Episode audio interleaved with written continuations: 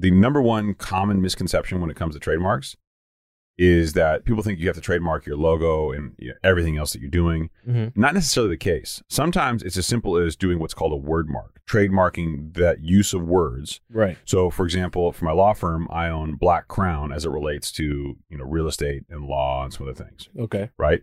We uh, we're in the final stages of the higher standard as it relates to podcasting, for Right. example. Well, that's just a word mark. We can change the logo whatever we want, but anybody who uses the higher standard in podcasting Yeah. is stepping on our toes Yeah. because we have that class. Now, there's several different classes for different things like manufacturing certain types of products, goods, bags, and they can become very specific. hmm Uh, and it, it can become quite costly. But the trick is you can only really trademark something if you're currently and actively using it in the quote stream of commerce.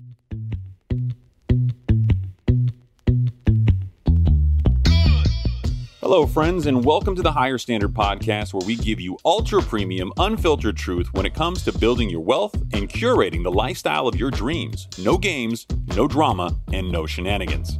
I am your host, Chris Naghibi, and I'm here to help you distill the immense amount of information and disinformation out there on the interwebs and give you the opportunity to choose a higher standard for yourself. There are no gurus here, and no one gives a damn about how wealthy you look.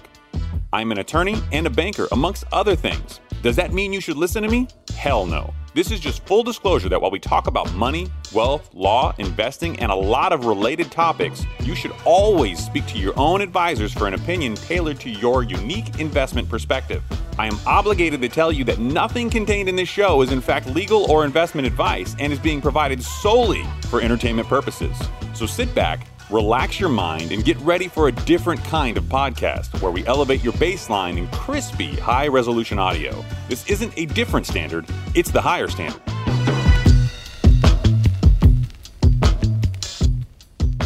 And it is once again the higher, higher standard. Why you gotta giggle every single time I do an intro, bro? This is awkward for both of us.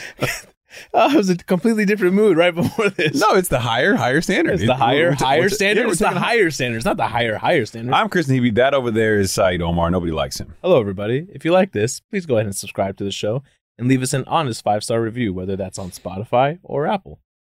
Please, we're waiting.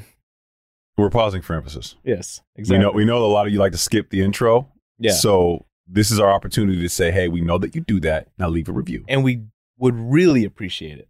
Yeah. All right. Now that we peer pressured you enough. I was uh scrolling the interwebs looking for my usual content for the show. Mm-hmm. And uh I gotta tell you, it was kind of negative right, right about now. Uh, negative and not a whole lot. Well, not, we're kind of in one of those weird phases, and this this happens from time to time in, in the economics you know sphere. There's a little bit out there in the zeitgeist that comes out, but there's always these brief pauses, especially around the holidays.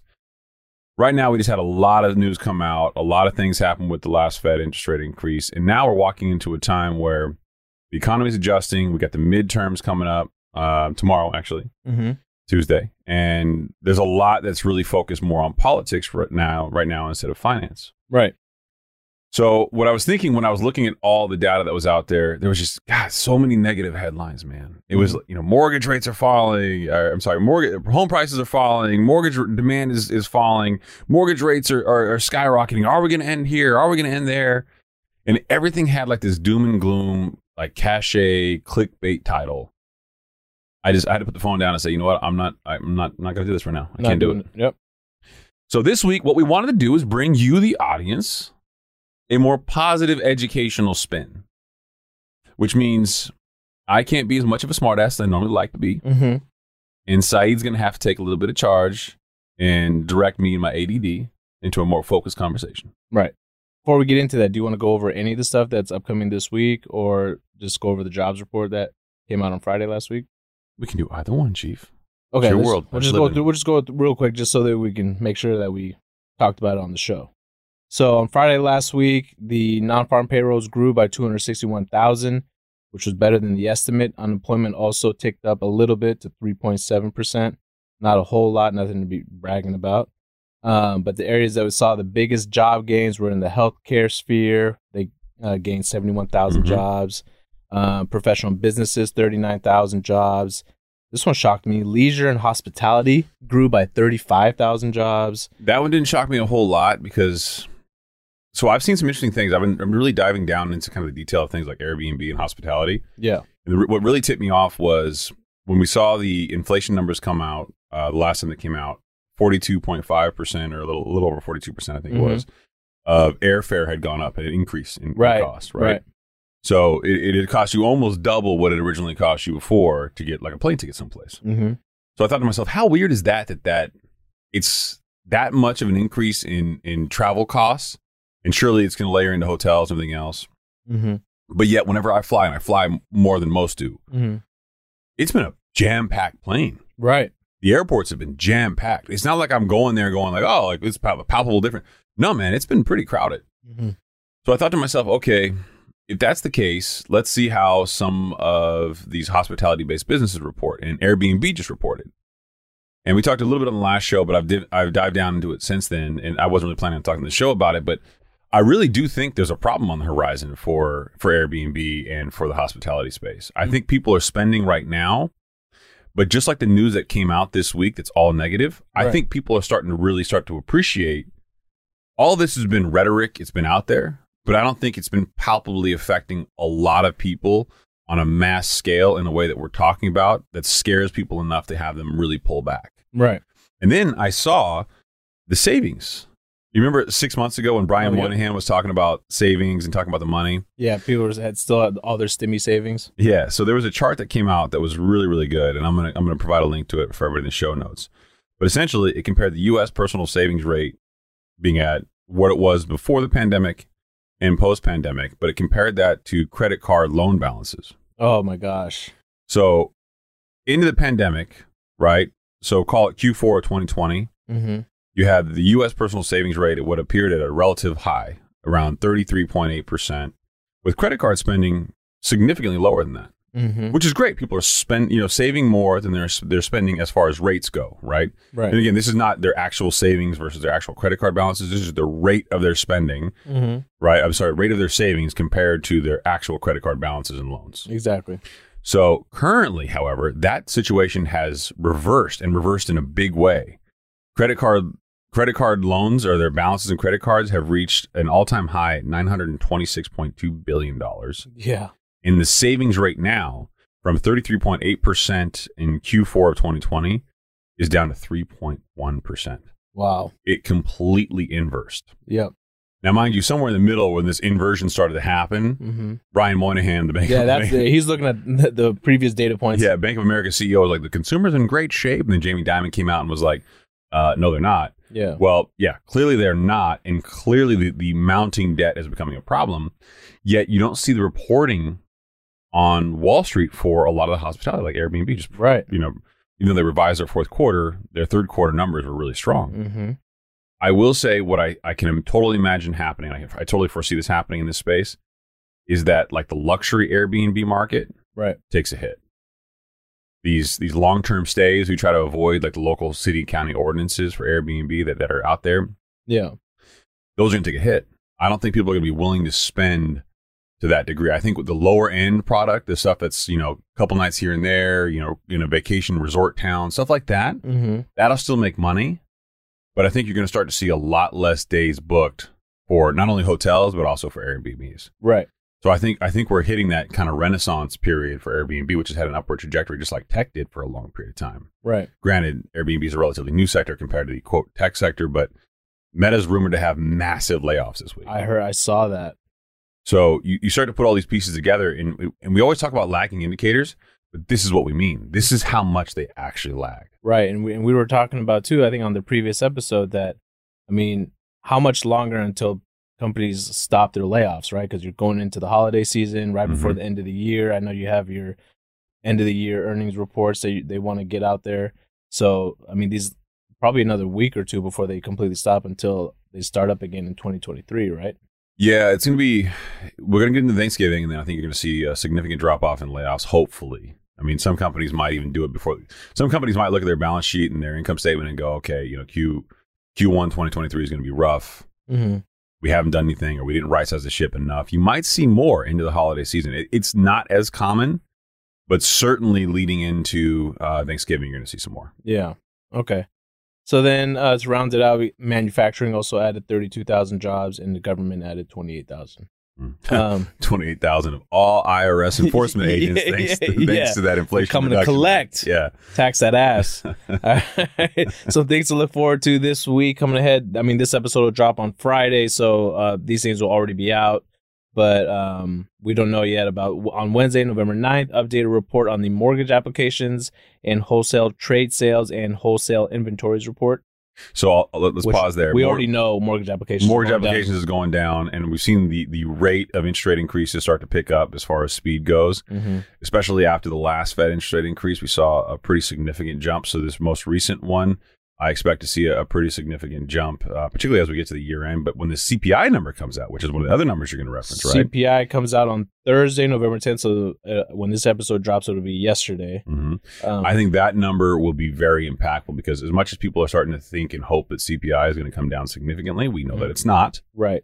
And because of that, I, I think you're going to start to see some of that treasury movement again. Yeah. So it's estimated to be at 7.9% and the core CPI that strips out food and energy is estimated to be at 6.5%. So we'll see where that actually shakes out at. So if it's at 6.5%, and now the Fed funds target rate is call it 5%, percent mm hmm again, going back to that kind of rumored speculation on where the, the Fed is looking at these two numbers, you can expect to see that if that number is still sticky north of 6%, percent mm-hmm. there is a very strong likelihood that you'll see the Fed increase their borrowing rate to a target in excess of where core inflation right.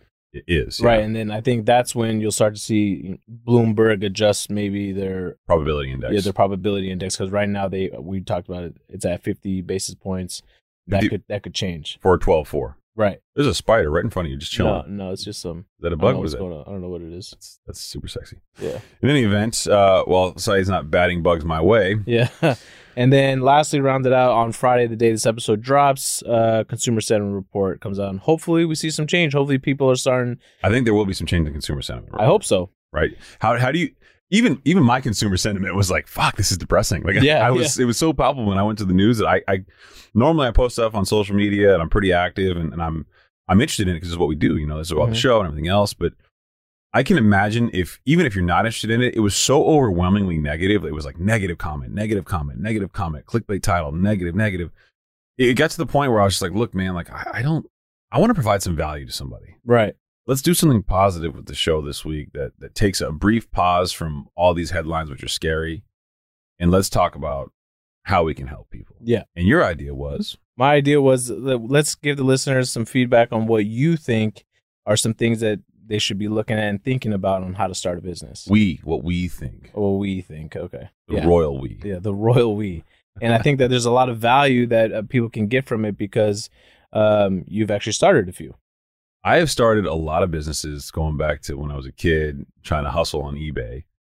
And I would say the overwhelming majority of them have failed. Right. The overwhelming you, majority but you, but there's lessons to be learned from each of those. Yeah, I think I think lessons learned I think that the most painful lessons, frankly, have not been from the ones that failed. It's been, been from the ones that just never really went anywhere at all. Not mm-hmm. per se failing, but never really starting. Mm-hmm. Those are the businesses that suck. I'd rather start something, learn, and fail than I would start something and just never get it off the ground. And I had right. a couple of those too. Right. So actually, let's. I guess let's start there. What do you think, looking back at some of those, or based on some conversations you've had with other people, um, what are some of the reasons why you think people get in their own way from actually starting a business and why they should just push through those. Nine times out of ten, man, it's analysis by par- or paralysis by analysis. Yeah, people get so caught in trying to figure out the best way to move that they don't move. Yeah, and this comes down to like buying real estate or starting a business, but a lot of times people will spend so much time thinking about an idea that they like that they'll talk themselves out of it. Mm-hmm. It's not even like paralysis as much as it's it's complete denial. I can't tell you how many times people will talk to me about a business idea, and I'm like, that's amazing. You should do it. And they think that I'm being like overwhelming positive, like po- overwhelmingly positive, and I'm like just spitting rainbows and sunshine up their ass, but I'm not. Right. I think so many good ideas go completely by the wayside because people don't want to commit to them and do them because they tell themselves in their head, I can't do it because of X or I shouldn't do it because of Y. And it's like, look, every business in the world has that same positioning. Mm-hmm. I'll use a bank. Obviously, we're in the banking sector. Right there's nothing that a bank does that's really unique anymore. Yeah, exactly. There's no unique service. There's nothing proprietary. There's nothing that's truly The only the only unique aspect of it all could be the level of service you provide to the client, the relationship. That's it. That's all you're really doing is you're Yeah. providing different levels of service. Your value proposition to the market is if somebody wants to bank with you because they like what you're offering, and generally speaking, that's service. Right. So if, if somebody went in like, oh, somebody, you know, I want to start a bank, but I can't do it because you know it's been done before. Or, you know, I need a unique idea. You don't really do. Yeah. You don't really. You don't really need this. What you really need is to understand that you're going to drive this thing home. hmm What separates you from everyone else? What's the val- like you said? What's the value proposition that you're going to be providing? But it doesn't always need to be as clear as people want it to be. People want to walk into something and say like, hey, look, like everybody needs X or everybody needs Y. It doesn't need to be everybody. Exactly. That, that's the other thing is That's you can capture a certain percentage of the population. Another great example is is like, look, you look at like like Airbnb. We talked Mhm. about that earlier, right? Right. Not everybody's going to use Airbnb. Right. Not everybody's going to dive into it. Now, clearly, when they went into it, they were looking to be an economic like solution to the hotel circumstances, right? I want to have a cheaper set of circumstances, maybe some more privacy. But now they've branched out into more luxury, so you get higher end people and stuff like that. So now you're you're kind of monetizing a lot of what's happening out there in the economy. But Right. When this started, it wasn't that wasn't the idea. When Amazon started, they were a bookstore. Right. I know.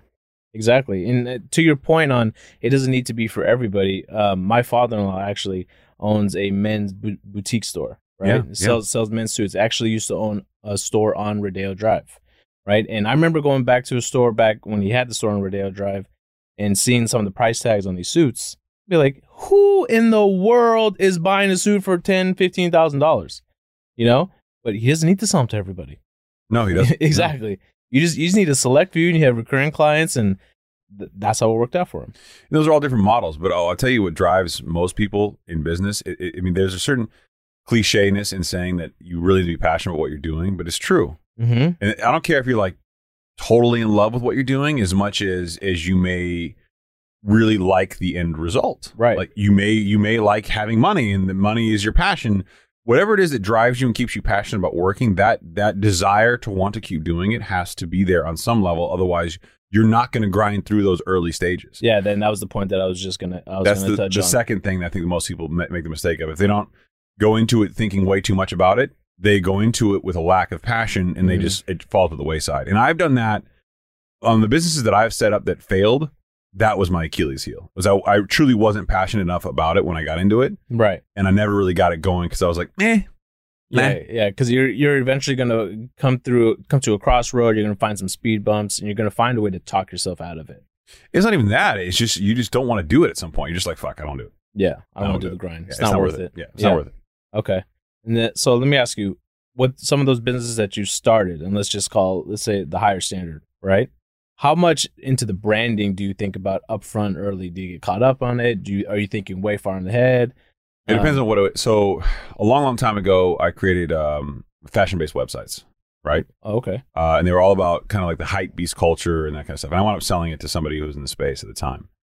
That was all about branding up front, and the content was kind of secondary because I was always looking at the content anyway when I got into it. So it was really branding what I wanted people to come see. Mm-hmm. Branding was a huge focus of getting started. Right. But in other businesses like the law firm, branding isn't really that important to what I'm doing.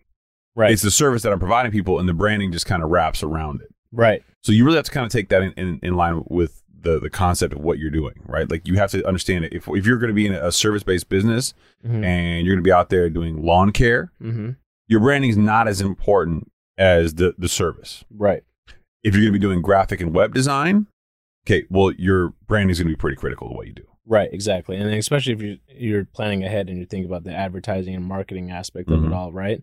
And if that is something that you're thinking about, some things that you want to do that I looked into is you obviously want to Google the names and you want to go to the U.S. Patent and Trademark Office website, right? You're talking about starting your company name. Yeah. So I've got some different different kind of trajectory in that. So I've always tried to find unique names that have .com available websites, but a lot of those are, are really hard to find now. Uh-huh.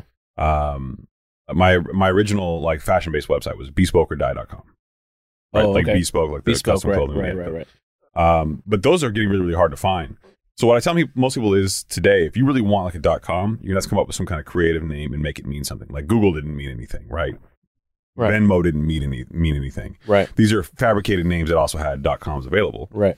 What I always tell people, whatever your name is that you settle on for a website, you need to have brand symmetry across everything that you're doing. And social media is a huge part of it. Even if you don't see yourself using social media, you really should look to make sure that you can get the Instagram handle Right. or the TikTok handle and as many as you can so that you have a seamless brand strategy. Right. Because you don't want to go into something with the cost of having to buy something if you can avoid it, right? You don't want to have to buy. Um, I own like legalities on TikTok, Right. right? At legalities.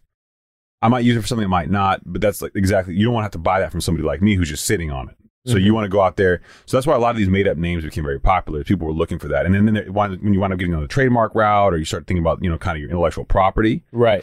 that's one less hurdle because it's literally a made up name that you created. So now you're just going to trademark a word mark for a certain area and you're good to go. Right. Okay. And then there's different classes within the trademark, right? Uh, trademarking is a, it's kind of, an, I've learned about this late in my career because I would, I would say it wasn't really necessary for me. And I think a lot of people overthink the trademark thing. Okay. They get into something they want to protect it. The number one common misconception when it comes to trademarks is that people think you have to trademark your logo and you know, everything else that you're doing. Mm-hmm. Not necessarily the case. Sometimes it's as simple as doing what's called a word mark, trademarking that use of words. Right. So, for example, for my law firm, I own Black Crown as it relates to you know real estate and law and some other things. Okay. Right?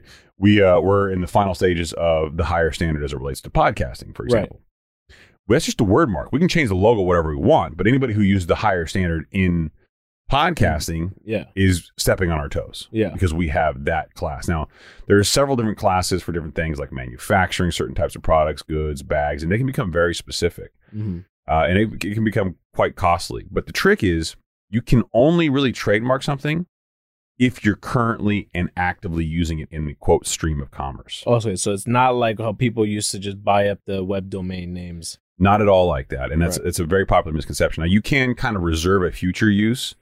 I generally don't recommend that for most people. Mhm. Unless you really are concerned about somebody getting into your space, then a future use is probably not for 99.9% of listening to the show. Right.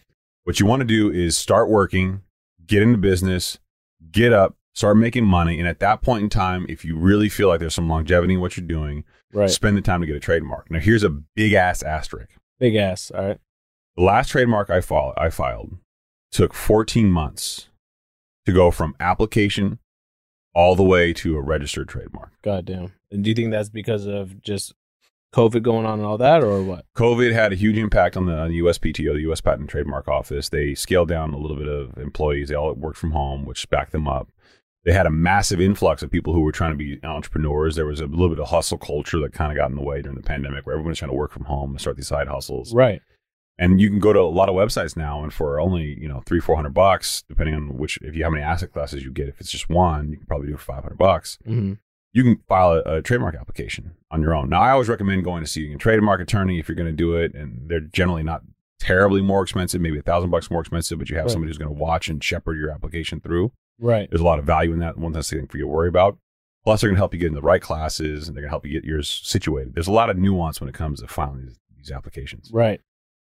But you really can do it on your own if you really wanted to run it down. I just generally don't recommend it for most people Okay. once you file it, it goes in. It's it goes into their system. That can take quite a long time just to get to assigned to an examining attorney, Mm-hmm. which is going to make sure it doesn't clash with anybody else's existing uses. Right. So, for example, with a higher standard, there's somebody out there who has a fitness-based brand, lifestyle brand, Right. as it relates to the higher standard, and she sells. I think um, I'm not entirely sure. I think it's like meal plans or like coaching or something like that. Yeah. Yeah. And when we originally filed for it, one of the things I wanted, in addition for us to have, besides just podcasting, video, and all stuff, I also wanted quote lifestyle to be included in it Yeah. because we I, I, I put it as uh, finance, education, financial literacy, and one of the things I added was and lifestyle. Right. Well, and lifestyle by the examining attorney was found to conflict with her existing use of the higher standard as it relates to fitness. Right. So we had to cut that off, and that's exactly what an examining attorney does. Mm-hmm. Once it gets past him, it goes for publication. It takes several more months. The publication period is allows for anybody who wants to oppose it if it happens to clash with theirs. So, for example, if she, who had the higher standard for that particular usage, wanted to say, "Hey, this infringes on my usage of it," Right. she could file uh, a complaint against that or quote uh, opposition. Yeah. It's very rare unless you're going up against someone like Coca Cola or Crown Royal or somebody who's got an existing, you know, pretty significant trademark. Most Yeah. independent independent mom and pop users aren't going to Mhm. spend the time and money to do that. Yeah. But really, it comes down to one simple concept. You can get a trademark as long as someone's not going to confuse your brand with somebody else in the space. Right. So you mentioned this could cost you a couple hundred dollars and maybe even a thousand dollars. So what are so like as far as costs go, how do you recommend for people to research costs associated with whatever businesses? I know this varies, right? But how can you even begin that process of researching what it might cost you to look at like-minded other companies, but maybe they're not willing to give out that type of information? So for like import businesses, export business manufacturers, you can Mhm. actually check out port costs uh, Mhm. online. You can literally Google and figure out how much people are paying at, at ports for certain certain type of products. You can go to Alibaba, for example, and you can also figure that out. You can reverse engineer things, how much things cost. Okay. Uh, that's that's pretty easy to do. And if you haven't, there's tons of videos on YouTube. I'm not going to waste anybody's time telling them how to do that. But for just starting your business, for like the essential startup costs, Mm-hmm. You have to really identify if your business is going to be selling goods, goods or services. If it's going to be selling goods, you have to figure out what your cost is, what you're Yeah. going to bring to market, and and there's storage fees, where you're going to put it, stuff like that. It can Right. become a lot more complex. If it's a service based business, it's a whole hell of a lot easier. Mm-hmm. It's just time value of money. Exactly. And exa- what you consider your time to be worth, right? Mhm. And what value proposition uh, you bring to the table. So, with that, You look very unprepared for this, whatever this was No. question is. You look like you're deep in your thoughts right now. no, You- no, no, no, not at all. But then, so then, at, at what at some point, you you want to consider whether this is uh, going to be a sole proprietorship, an LLC, a corporation, right? But that's not one of the things you should get hung up on, right? It's not one of the things you should get hung up on. Most people who start a business don't actually have an entity structure in mind. They do it as a sole proprietorship, and it's just on their tax returns on their Schedule C. Right. Right. So your your your CPA, your accountant, even if you go to like TurboTax.com, you just put your your your sole proprietor business there, and Mhm. it goes right through your tax returns. Now you don't get all the tax benefits of a corporation, of course, mm-hmm. but it's it's an easy way to put that solely in your tax returns. The problem for most people is not really the tax basis; it's the liability. Somebody could sue you, and it's you know Saied Omar doing business as, and you can go down Right. and get it. So uh, let's cover that too. If you want to be known as Saied Omar's Cookies or Omar's Cookies or some other fictitious name that you're making up, it's called a fictitious business name or a quote DBA. Right. You can go down to your local county clerk or quarters office and file that in each county that you plan on doing that. So if Mhm. you're in Orange County in Southern California, you file in Orange County, but you also want to sell your product in Los Angeles or do business there, you have to file in Los Angeles County Clerk Recorder Mhm. Office. And you can do that for a, a corporation doing business as, or you can do that for you individually. Mm-hmm. A lot of people have sole proprietorships that don't have a corporation. They do that for themselves, and it's on their tax return as Omar's Cookies, and it's on the Schedule C uh, as that. Right. But if they sue Omar's Cookies, the DBA, the fictitious business name, Mhm. they, they're su- really suing you personally. Right. So And there's no anything you- insulation from from liability. So there. your it- it- everything you own from even like your house, right? If they get a judgment against you, and let's say you gave somebody food poisoning and they get a hundred thousand dollar judgment against you, I don't like the way you're pointing at me. I'm pointing at you because you sell shitty cookies. Okay. The irony here for everybody who's listening is Saied's wife makes the most amazing cookies of all time, although they are oh. freaking huge. yeah, yeah, yeah. I mean, they, they, they, I, I have nightmares about how big they are. right. It's inspired by a cookie store in New York. I think it's called Levain Bakery. It's my wife's dream to own a bakery one day. It's what she wants to do, but I don't think it's viable.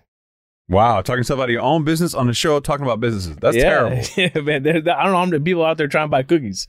Look at Crumbl cookies, man. Those things are just skyrocketing. You see, look, you just literally talk yourselves Yeah, out of doing business. We, just, we just covered this. yeah, yeah. We just covered it exactly. Yeah, I mean, there's always an economically viable way. You just got to figure out if that's something you really want to chase down. Mhm. Passion. Look at that. We covered both topics. There you go.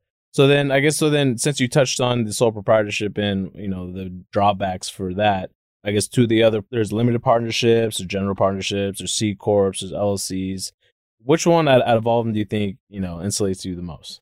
They all actually don't have any better degree of insulation other than the general partnerships and limited partnerships. Those can sometimes, depending on the way your partnership is structured, everybody can be liable for the aggregate. You don't want to do that. Mm-hmm. I generally don't recommend partnerships for most people um, unless you have a specific need or you have a tax structure.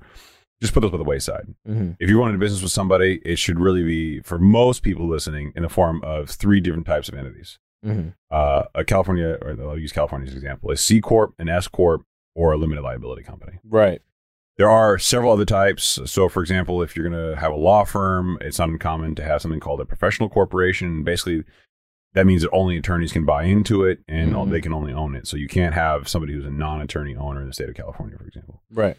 Uh, but for most people, uh, an S corp or C corp, and the reason why I differentiate the two, an S corp goes through your tax returns and it's run through there. A C corp has its own independent return. Mm-hmm.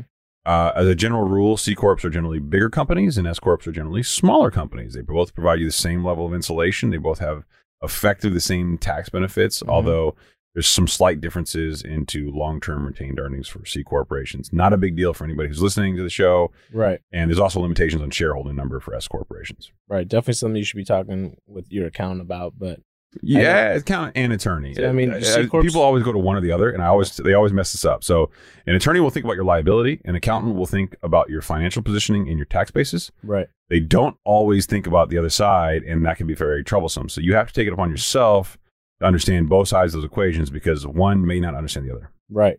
So I know, like for the C corp, whatever income it generates, you get taxed twenty percent, and then you'll also be taxing yourself again on any dividends or distributions you make to yourself. Right.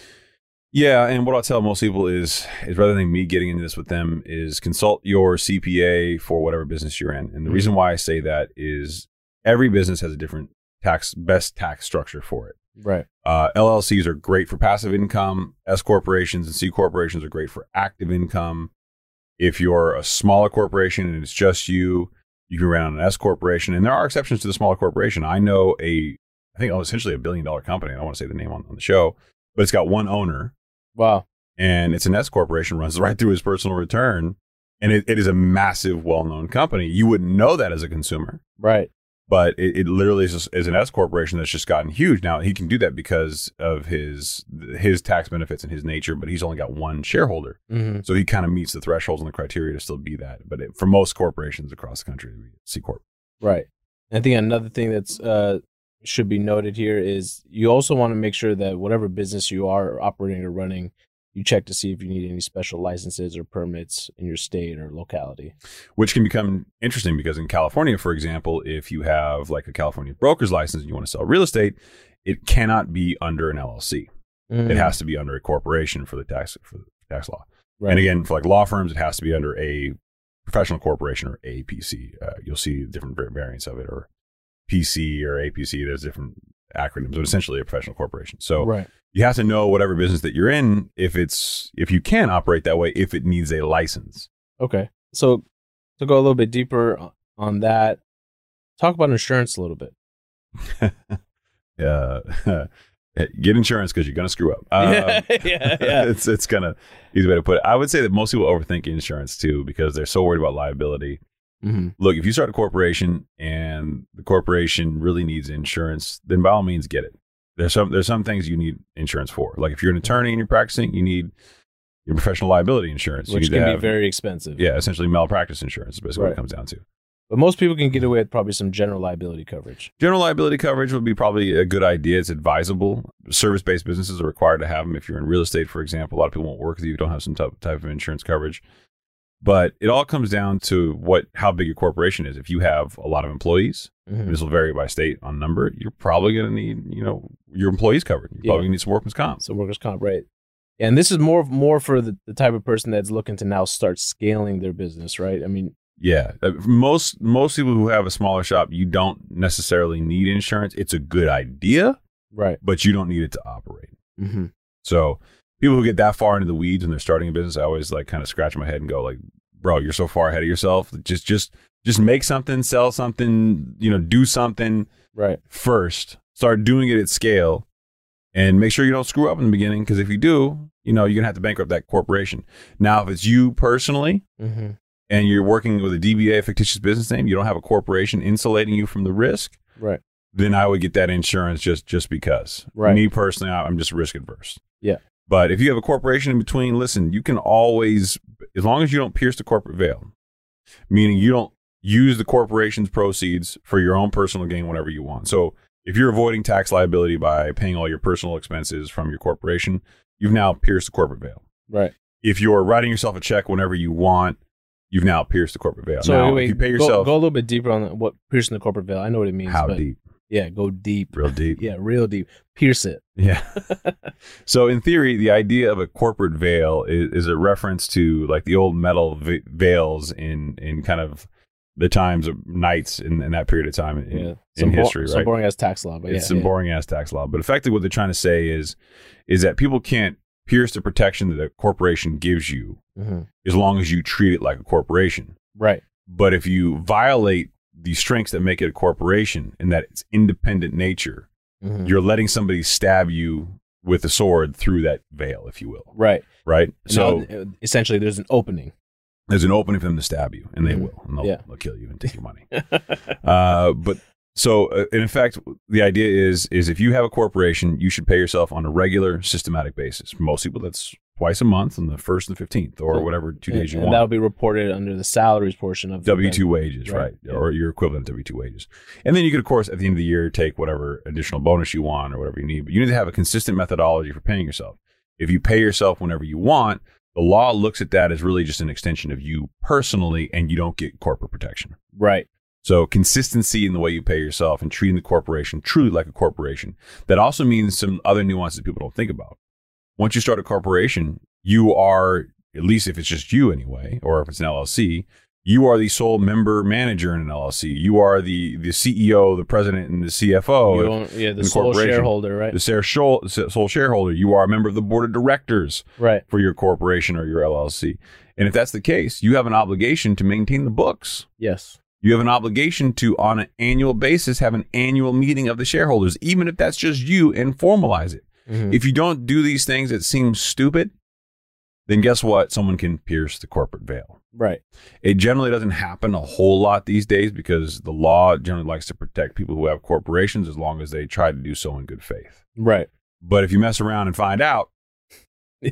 you know, That's right. I find out exactly. Now, I mean, certain industries like to do things a certain kind of way, correct? Like I've what we've seen in the banking sphere with people owning their scheduled real estate tend to own every. Look at your hair. my, is my hair up all Hair's weird? all Is it- it- Looks like something something about Mary. Is it? all right. Anytime you start talking to me in a sexy way, my hair just goes Yeah, up, bro. yeah. Like, I mean, so uh, people uh, in our sphere who with their entire SREO, you'll see that each property is owned um, under a different LLC, right? Whereas I know um, people in the medical field, uh, doctors who are you know working for themselves, maybe running it all under a corporation. So each industry tends to have you know their own way of doing things. Yeah, but I also know some real estate property owners who have. So this is where eh, there's there's a this is why you really should speak to a CPA before, or, or at least figure out what the most common way is for your industry. There are so many different ways to do things, and it comes down to your kind of personal situation. So eh, a- a Mhm. lot of people come in saying like, everybody does this, and it's like, okay, well, is that the uh, best situation for you? And I'm like, have you talked to your CPA? And they'll go, no, I don't want to do that because I'm just getting started. I don't want to spend the money. And I'm like, dude, a, a two hundred or five hundred dollar meeting with a CPA to have this conversation is worth it. Yes, Because I know a lot of real estate people who have their property in trust, and a lot of real estate people who have their property in their individual name. yeah. I know a lot of real estate people who have their, their property in LLCs. But that's not advisable. Just just because they do it, I, I, I still that makes me feel a trust is just like, dude. A lot of my property is held in the trust. no, but I'm saying in the individual name, right? Like I know, I do. I know multi multi millionaires who still have an individual name. Wow. Yeah, and you've underwritten that's, for a couple, confidence. bro. Why- I know I have, I have, but it's for me. Um, I'm like you. I, I would consider myself risk adverse, and I would like to insulate myself if I could. If I had a portfolio that large, I would. I would own each one under a separate LLC because it in, insulates you both ways, right? If somebody sues the LLC, they can't get to my personal. If someone sues me personally, they can't get to the LLC. And once you get big enough, uh, like a lot of the conduit lenders and the insurance companies, life cos, they they require you to have your properties, which they that they're giving you in a deal, in a single purpose, single asset entity, which is sometimes referred to an SPE and SAE, single Yeah. purpose entity and single asset entity. Right. Basically, there's one asset, this apartment complex in this LLC, whose sole purpose is to own and operate this property. Yes. So that's very common, and that's that's just their way of insulating themselves. And in the worst case event of default or any kind of risk, they'll just go after the property. They'll just deal with that one LLC. They don't have to worry about your other financial worth. Right. They don't have to go after all all those other complications. Because if you have a, a a taco stand that's running with it, now the taco stand's a liability for the property, Yes. and vice versa. hmm So they're just trying to insulate themselves from risk in that way. Right. So much of what we do in society is about insulating yourself from risk. Yeah. You know, that's why you sit four feet away from me at all times, Yeah. Exactly. insulating myself from whatever cooties you bring in the studio, nah, bro. bro. Cooties. That's you. You're the one walking around with no socks. No socks and my, my, my hair on my toes is growing back. It's, it's, you heard it here first. it's, it's very. I know. I saw in the shower, and I'm like, this is fucking karma. yeah, yeah, this is it exactly. Like the testosterone. So you get laser hair removal. I know my testosterone's so high, the hair on my back came back. No, stop. Okay, first of all, let's let's. It's it's proven scientifically that you're. You, I don't want to talk about weight. You're making me do this. No, But but it is proven scientifically that as we age, your testosterone levels go down. no, no, not me. So not. unless you were obese and now getting skinny, yeah, yeah, yeah, exactly. okay, there's no real reason for your testosterone to go back up Yeah, yeah. unless you're close proximity to me, which I am a stallion. you know? oh boy. That that that could be you could Yeah. be getting a little bit of byproduct. The hair, you know, the hair on your feet is coming back. I see. yeah. I mean, you're getting Yeah. some you I know, got, I got it. On, I mean, I'm not gonna post it, but just that contact testosterone high. You're welcome. Yeah, thank you. So yeah, apparently the uh, the testosterone is making a little bit of my body hair grow back. There you go. So fuzzy wuzzy was a bear. So, this to go back on, you know, for providing goods or services. At what point would you consider, or would you think it's recommended to talk to an attorney to get some contracts in place? So there's a lot of services online which I, I can tell you for basic stuff are okay. So, first of all, why is it important? Do you think for people to get contracts in place? Well, so a, a common misconception for most people is that a contract is like an ironclad agreement. Yeah. A contract is not an ironclad agreement. A contract just sets the baseline for a conversation when, when and if you go to court. Right.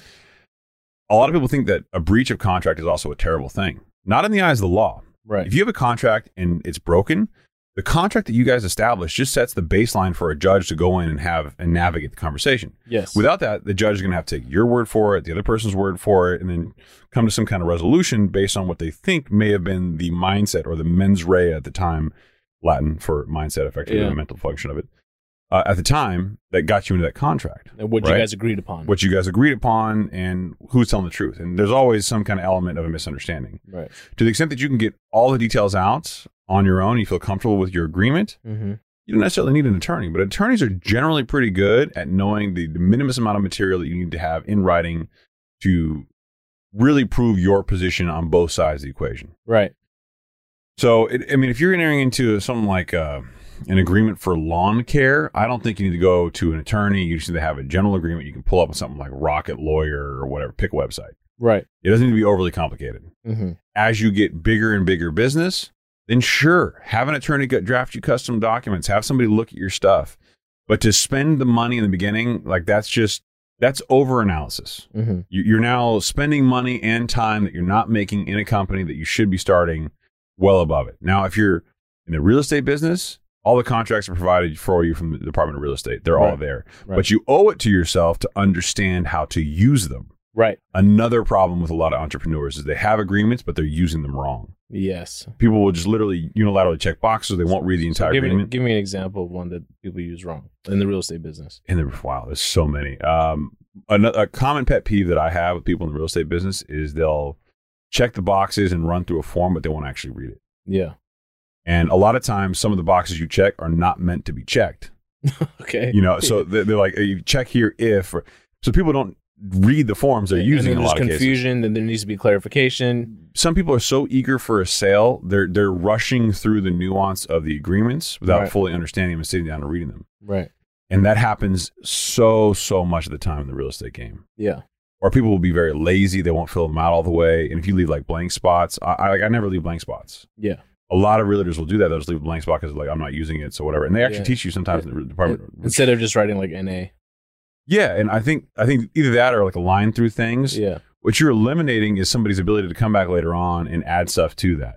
Yes. It sounds stupid and probably untrustworthy, but that's that's reality, man. yeah. I mean, Like go, you- just go back to being risk adverse. Yeah, a really good attorney will make sure that you don't have any spots that can be filled in with anybody, you know, anybody else's material later on. Right. And that, that's just basic stuff. It's like 101. But if you're lazy or you're in a rush and you're just, you know, put, you just want to get something signed so bad, Mm-hmm. desperation is palpable, man. People can smell that stuff. So if you're running a business, run the business like you know what you're having people do. Nothing is more embarrassing than you're trying to get somebody to sign a contract or an agreement with you for some reason, Right. and you can't articulate to them what your agreement says. Oh yeah, that's the worst. That happens a lot. Oh my god. A lot. Someone will ask you a question because they read it, and now you look like an idiot. Yeah. Exactly. Oh yeah. Let me get back to you. Not me, you. Yeah. Yeah. Just be clear. yeah. yeah. You're pointing at me. yeah, you yeah. look like an idiot. Yeah. Yeah. But I mean, again, it depends on what kind of business you're in. If you're selling something online, it, it just happens to be retail. Know your terms and conditions. Yeah, you need you need terms and services on your website. Yeah. So a lot of people will open up something like a Shopify store, right? Right. Or they'll open up a storefront and they'll sell like a product online, whether that's um, ties and Yeah. socks, you know, Yeah, lapel pins. lapel pins, whatever it is. You have to know some some baseline stuff about your own website. So Shopify and these these providers, they give you terms of service that you can agree to and that'll be on your website. Right. But you should know what they say. Yeah. And you should also know things like California has a CCPA, right? Certain mm-hmm. things that have to be on your website at all times. Exactly.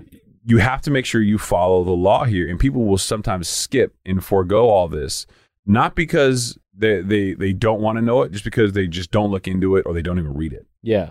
Or they're just lazy. Yeah, not checking you know everything they need to do beforehand. which is fine, like to some degree. But you have to understand if, if you're paying for a service provider and they give you these things, you should know what they say. Mm-hmm. And I can't tell you how many times you, you'll you'll run across somebody who doesn't care and they'll they won't read it, and you're just like, okay, Right. well, dude, like this is what your website says. Right. Happens a lot. Yeah. So let's see. You've now been a part of. We've grown the bank right Mm-hmm. to where it is now, twelve billion asset in size. North of yeah, Yeah, north of. And let's say someone is uh, successful enough and they've gotten through this and they're able to now grow a team, right? I mean, how? What's your process like when you're thinking about building a team out? uh, it's kind of evolved over the years. Um, I think in the beginning, I hired, I hired the right people, and and I still try to, but I think the the overriding architecture is different now at scale than it was when you're starting. When you're starting, you want to hire people that can that can do 80 90% of the job Mm-hmm. and you really think about that and you start start thinking about their function and now i care less about your function Mm-hmm. as i do about you blending in with the team because nothing nothing detracts people more from their job than drama or like not getting along with somebody Right. and some of the idiosyncrasies that, that are there and so some of i know that if somebody's made it to me for an interview Yeah. they meet the criteria Mm-hmm. they, they have the baseline and so many people will lie on their resumes Yeah. Oh yeah. everybody lies on their resumes about Right, something. And right. look, I get it. Like, you know, we all embellish. We all have a little bit of our own hyperbole built, and some of us believe our own lies. You know, fake it like, you make it. like my mine says that I've never had a hair transplant. We know that's not true. Yeah, we know you got you took it from your legs, you put it on your head. That's not appropriate. My leg hair is clearly thinner, but whatever. So, but yeah, it's one of those things where where I look at I look at somebody from a different perspective now. So it's not uncommon for me to not to look at anybody's resume when they come to my office. If you're interviewing me now, yeah. I generally don't look at your resume. Oh, I don't care about your resume. that's that's got to be pretty intimidating. It bothers people. It bothers people a lot, and I'll I'll literally tell They're prepared for that. They would like Yeah, if you bring in notes, or you bring in, so a lot of people do this too. They'll, they'll come in and they'll have like notes about the company because they look at the website. They do all the typical re- re- like job stuff, right? Like, yeah. sh- kudos to you. Mhm. I don't care. Right. You're not going to impress me because you can read our website. Right. You're not going to impress me because you got a ton of degrees or you worked at a lot of places. You want to know how you can impress me? Be genuine in my office yeah. and make me feel like you're somebody I can actually work with. Because I'm going to be working with you on a day to day basis, and my Yeah. team's going to be working with you on a day to day basis. Yeah, and I'm not talking about somebody being nervous or not nervous. Like that, you should you should be whatever you are normally. Like Yeah. if you're nervous in the situation, cool. If you're not, cool. Like I don't care, but don't be disingenuous. right. Don't be so over eager that it feels weird. Yeah. And there's a lot of weird people who come in for interviews, man. A Yeah. lot of weird people, and it's just that's the, my perspective now. When I, when we when we started, it was I was looking for the right person to do the right job and, and had Mhm. 100 percent of the qualities, and I was looking at their resume and and and I'll tell you that it's changed a lot. I believe that if you hire smart, talented people, hmm uh, let me phrase it a different way. I think any of us can do anybody else's job if given the right opportunity and the right motivation. Right. When you come in my door, that's my baseline now. hmm I want to know if you're properly motivated. Right. That's it. Yeah. And some people, some people never have that. Some people just don't. They don't. They want to come into a job. They want to do their their bare minimum, and they're not going to work. You've seen how protective we are over the teams now. Yeah. Yeah. I mean, as you should be. I mean, it, it's it's worked out great, and I love the team that we've built out with. I enjoy working with them every single Mhm. day. It feels like family. It does. It does feel like family, and that aspect of it is probably what's kept us all together. Mm-hmm. Yeah. A lot of people will say, "Well, you can't do that at scale, Chris. That doesn't make sense. If you have a large company like Twitter, you damn, you damn straight you can." Yeah. Yeah. I believe you can. Sure. I, why I think not? I think that the, the the biggest disconnect is is that so normally someone like me wouldn't interview as much as I do, hmm but I do like to interview people for different groups. The you don't have to get along with everybody, right? But you have to get along with that core group that you function with. Right. So if you're an analyst in the analyst pool, I want to know that you mesh with the other analysts. Right. If you're an underwriter in the underwriter pool, I want to know that you same way if you're at Twitter. If you're a coder, Right. you should get along with the coders and, and match with that team. Right. If you're in the ads and marketing group, you should get along with those people. I don't need I don't need you to get along with the coder, Mm-hmm. but I need you to get along with the core group of people that you work with on a daily basis. Right. So what you're saying? So this is now we're talking about a big corporation, but if someone's just starting out and they're able to hire a- person or two to grow, what you're also saying is everything their skills, their everything that they know how to do is equally as important as you being able to get along with them, mm-hmm. right? Because now we're setting up a relationship that we're going to be working together for quite some time. Yeah, and when you're smaller, the, the focus should be on on realizing that you need to train people in order to scale. Yes. And a lot of really successful salespeople, they don't want to sacrifice their time in selling mm-hmm. to train, so they have the infrastructure so they can go sell more. Yes. But the truly amazingly successful salespeople are the ones that learn to build their back shop, to take the time away from their sales for a little bit, to train their teams, and they they leverage their teams to get even more production done over time. Mhm. If you're naive enough to think that you can't slow down to train somebody because you're just so busy, right. I'll tell you, you're going to feel that way the majority of your career until you realize that that, ain't- that is not the way. Right. And you're only making your life more difficult. And so many great salespeople, they, they fall victim to that. Yeah, we know them too. So that actually led me into my next question. So that was one thing. Is there anything else that you can think of that can really help people scale a business that maybe they're not thinking about? I mean, it really depends on what type of business it is, but I would say planning for the business to not be about you. Yeah, Yeah. that the biggest the biggest thing I think people, especially smaller entrepreneurs, will do is that they'll they'll get into a business with themselves being like the subject matter expertise Mhm. or the, the the main focus. And I would say that the biggest companies are not about a single singular individual Mhm. right? They're they're about something that's bigger than that. And I know there's people that have these huge personas like the Elon Musk of the world, the Jeff Bezos, but I guarantee you there's a lot of smart people in the upper management of Amazon who run Amazon. Now Bezos obviously taking a, a different position, but Right. the company needs to be much bigger than just you and needs to have the infrastructure, Mhm. right? If it's so if you're driving all these things to happen in the beginning, that's the way it's supposed to be.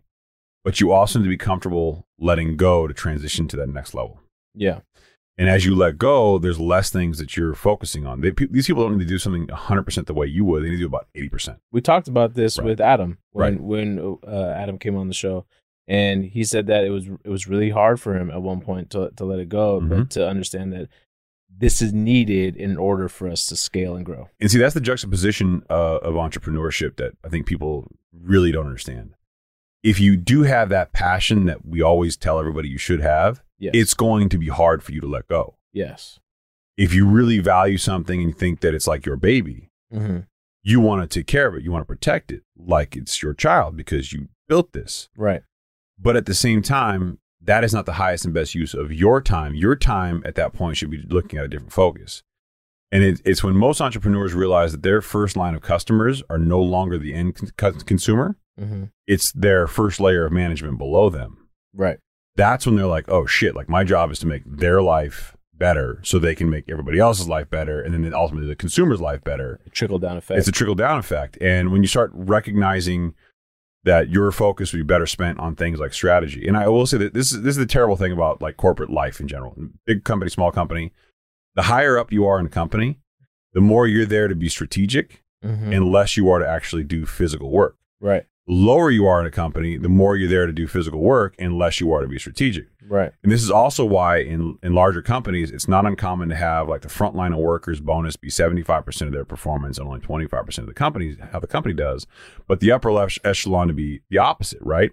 25% of how the company does. I'm sorry, it's 25% about how they do and 75% about how the company does. Because at the top, your your moves are supposed to have a bigger impact on the company. And at the bottom, your move is supposed to have a lower impact on the company Different level of focus. different level of focus. Like if your mental strategy, your bonus should be based more on how the company does versus you know physically how you do. Right. So th- that's where that really comes from, and that's really driving the same culture and mindset. But it also leads into the this kind of false narrative in between the employer and employee about oh my boss is lazy or my, oh my boss doesn't do anything. hmm Sometimes you got to understand your boss's job is not to physically do things. Your boss's job is to continue the strategic plan and the operations, not necessarily to be the one doing the calculations. Right. So, I mean, it always helps when you have a boss who's worked their way up Mm-hmm. and done those things.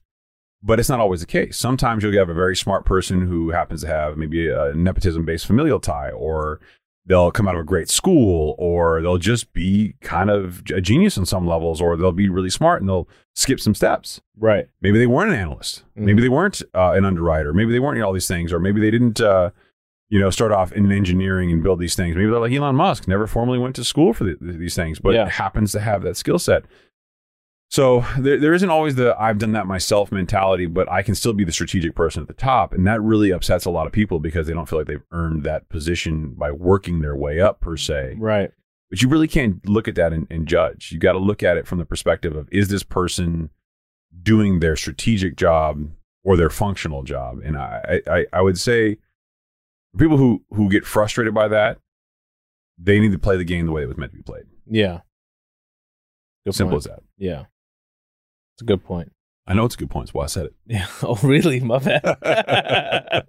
um, now we've talked about it before on on our previous episode. I know um, the bank was started during uh, the last Great Recession, 2007, October, October, right? So, bi- 15 years ago and one month this month. and that's kind of what inspired me to want to have this conversation. You were inspired Inspired, baby. to have this conversation. Yeah, because look what happened. If you're able to start a business during a rough time, which we're looks like we're headed into now, I think we're in, but yeah. we're, we're in, right? But a lot of people haven't felt those effects yet. That now is a good time to maybe start something. You know, start a passion project. I not only do I think it's a good, I think it is the absolute best time. Right. And I think uh, most people would be more reserved, you know, but if you could just shift your focus and look at it from a different lens and really start something and perfect it. You know, there's a, there's a lot to be learned here. Clearly, Chris or myself don't have the exact formula on how to, you know, make you a millionaire overnight, but there's a lot I do.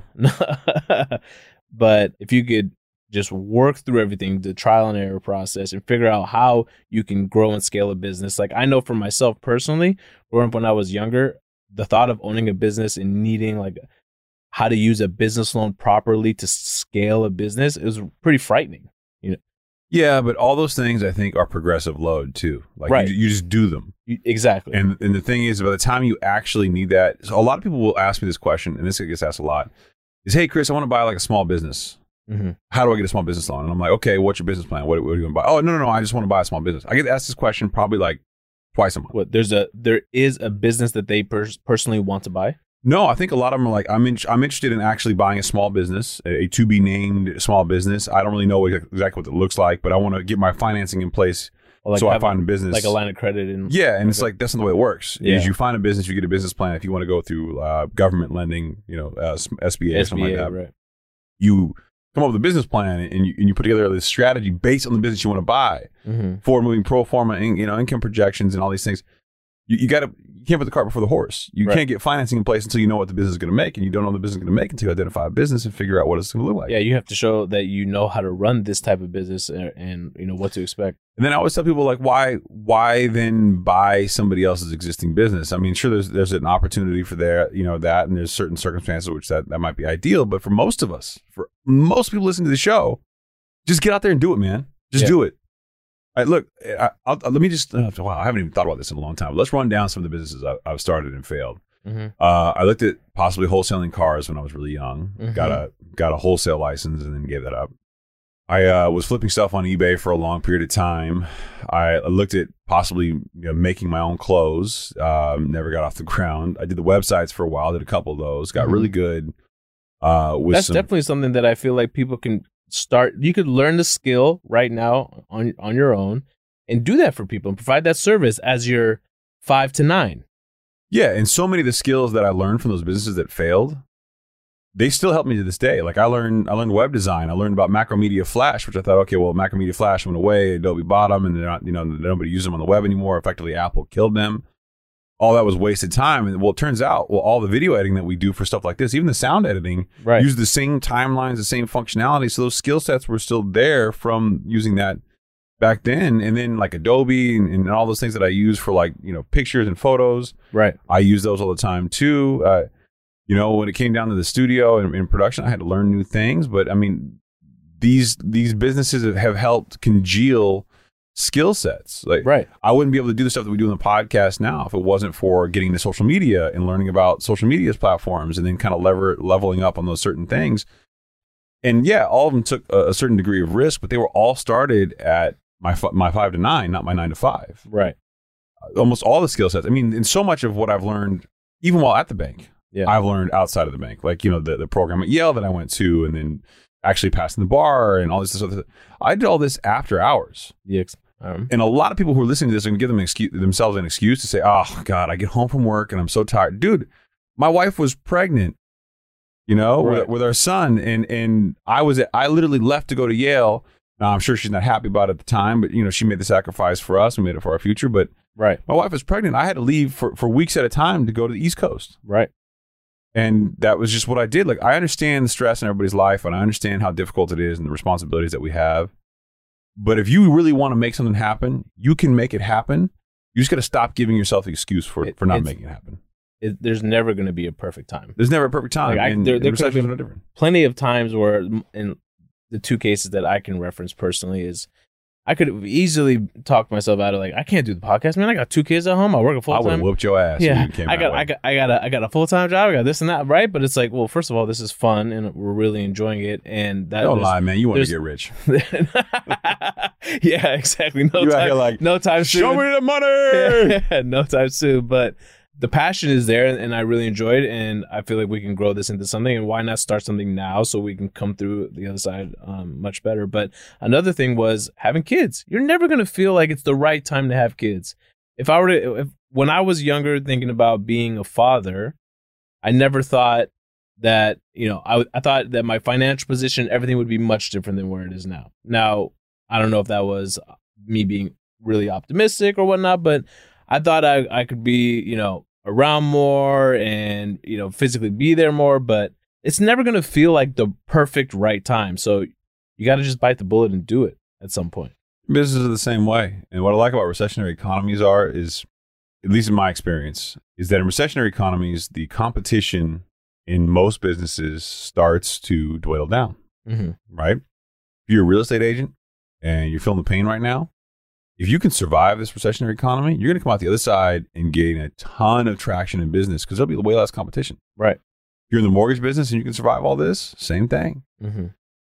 When we started the bank, we started in October 2007. There was nobody who was lending money.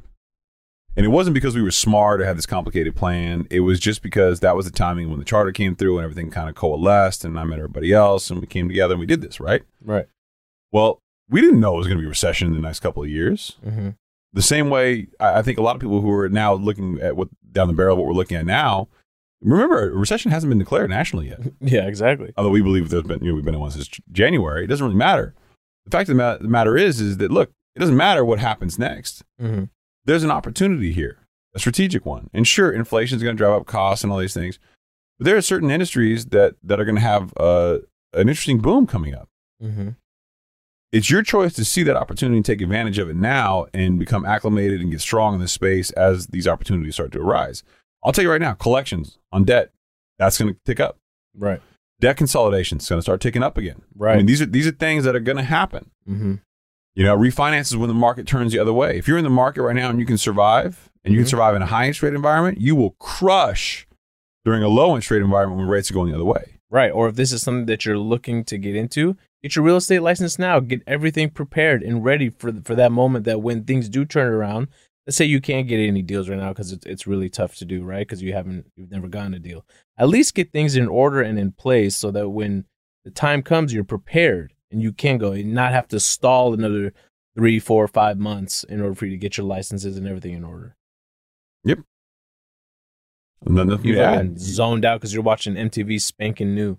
It just seemed like a really weird, like it just looks like everybody smoking weed and like standing Yeah. in front of an apartment building. It's like I don't, I don't, I don't. Like I'm trying to figure, like no part of this lifestyle right now looks at all like good. Yeah, yeah. Like I- what are we I- doing? I, don't want this. Yeah, this is exactly the opposite of what we're talking about. So we do have. Um, I mean, I don't know how many questions more you have, but I, No, we have some if questions people- from the audience. if people like this and you, you want to hear more on anything specific, just let us know in to Chris's DMs. to my DMs. Yeah. Yeah, Saied tried posting a Q&A. I bet you got no responses. to That I got all the responses. Did you really? Did you yeah, get a all? These, yeah, all these people that send you questions, they send them to me No, too. no, they didn't. Yeah. No, that's a total lie. I saw you post that. I'm like, whoa, whoa, whoa, bro. Uh, let me tell you how this works. I'm trying to get. I'm trying to get acclimated. So it took me a long time, man. When I when I first got on social media, Yeah. I'm gonna be honest with you, man. I, I would post Q and A's, and I'd be the only person asking myself questions.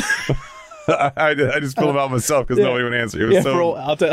I got so some. I actually got something funny. Uh. So I, I posted it right. I, I didn't get a response for a while. I thought I, I thought I fucked up. I thought I did something wrong. So I sent one to myself. I wrote test. oh,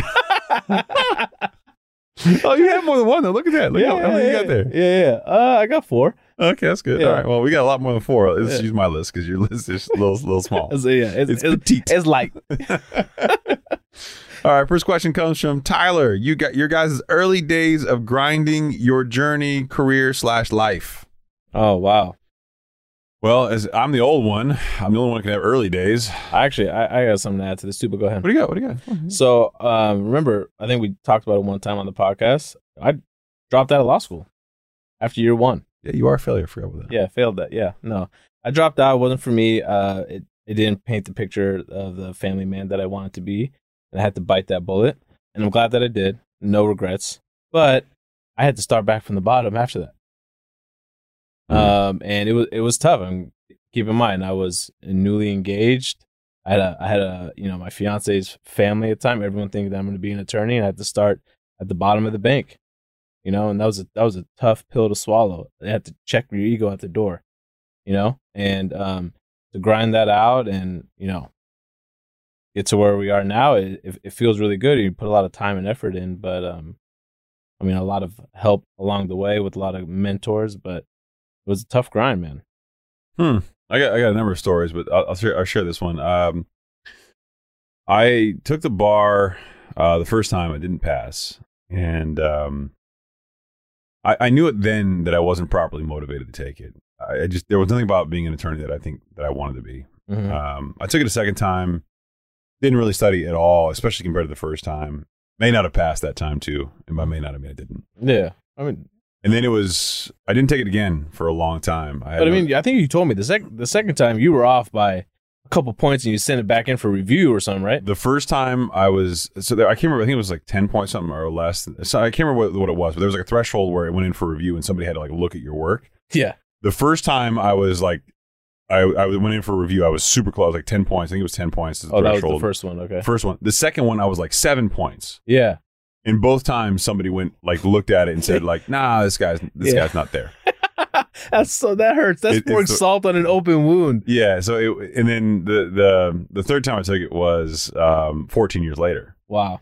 So at this point in time, my wife and I hadn't had our son yet, but yeah, I mean, I was I was working every single day, so I'd get to the office early.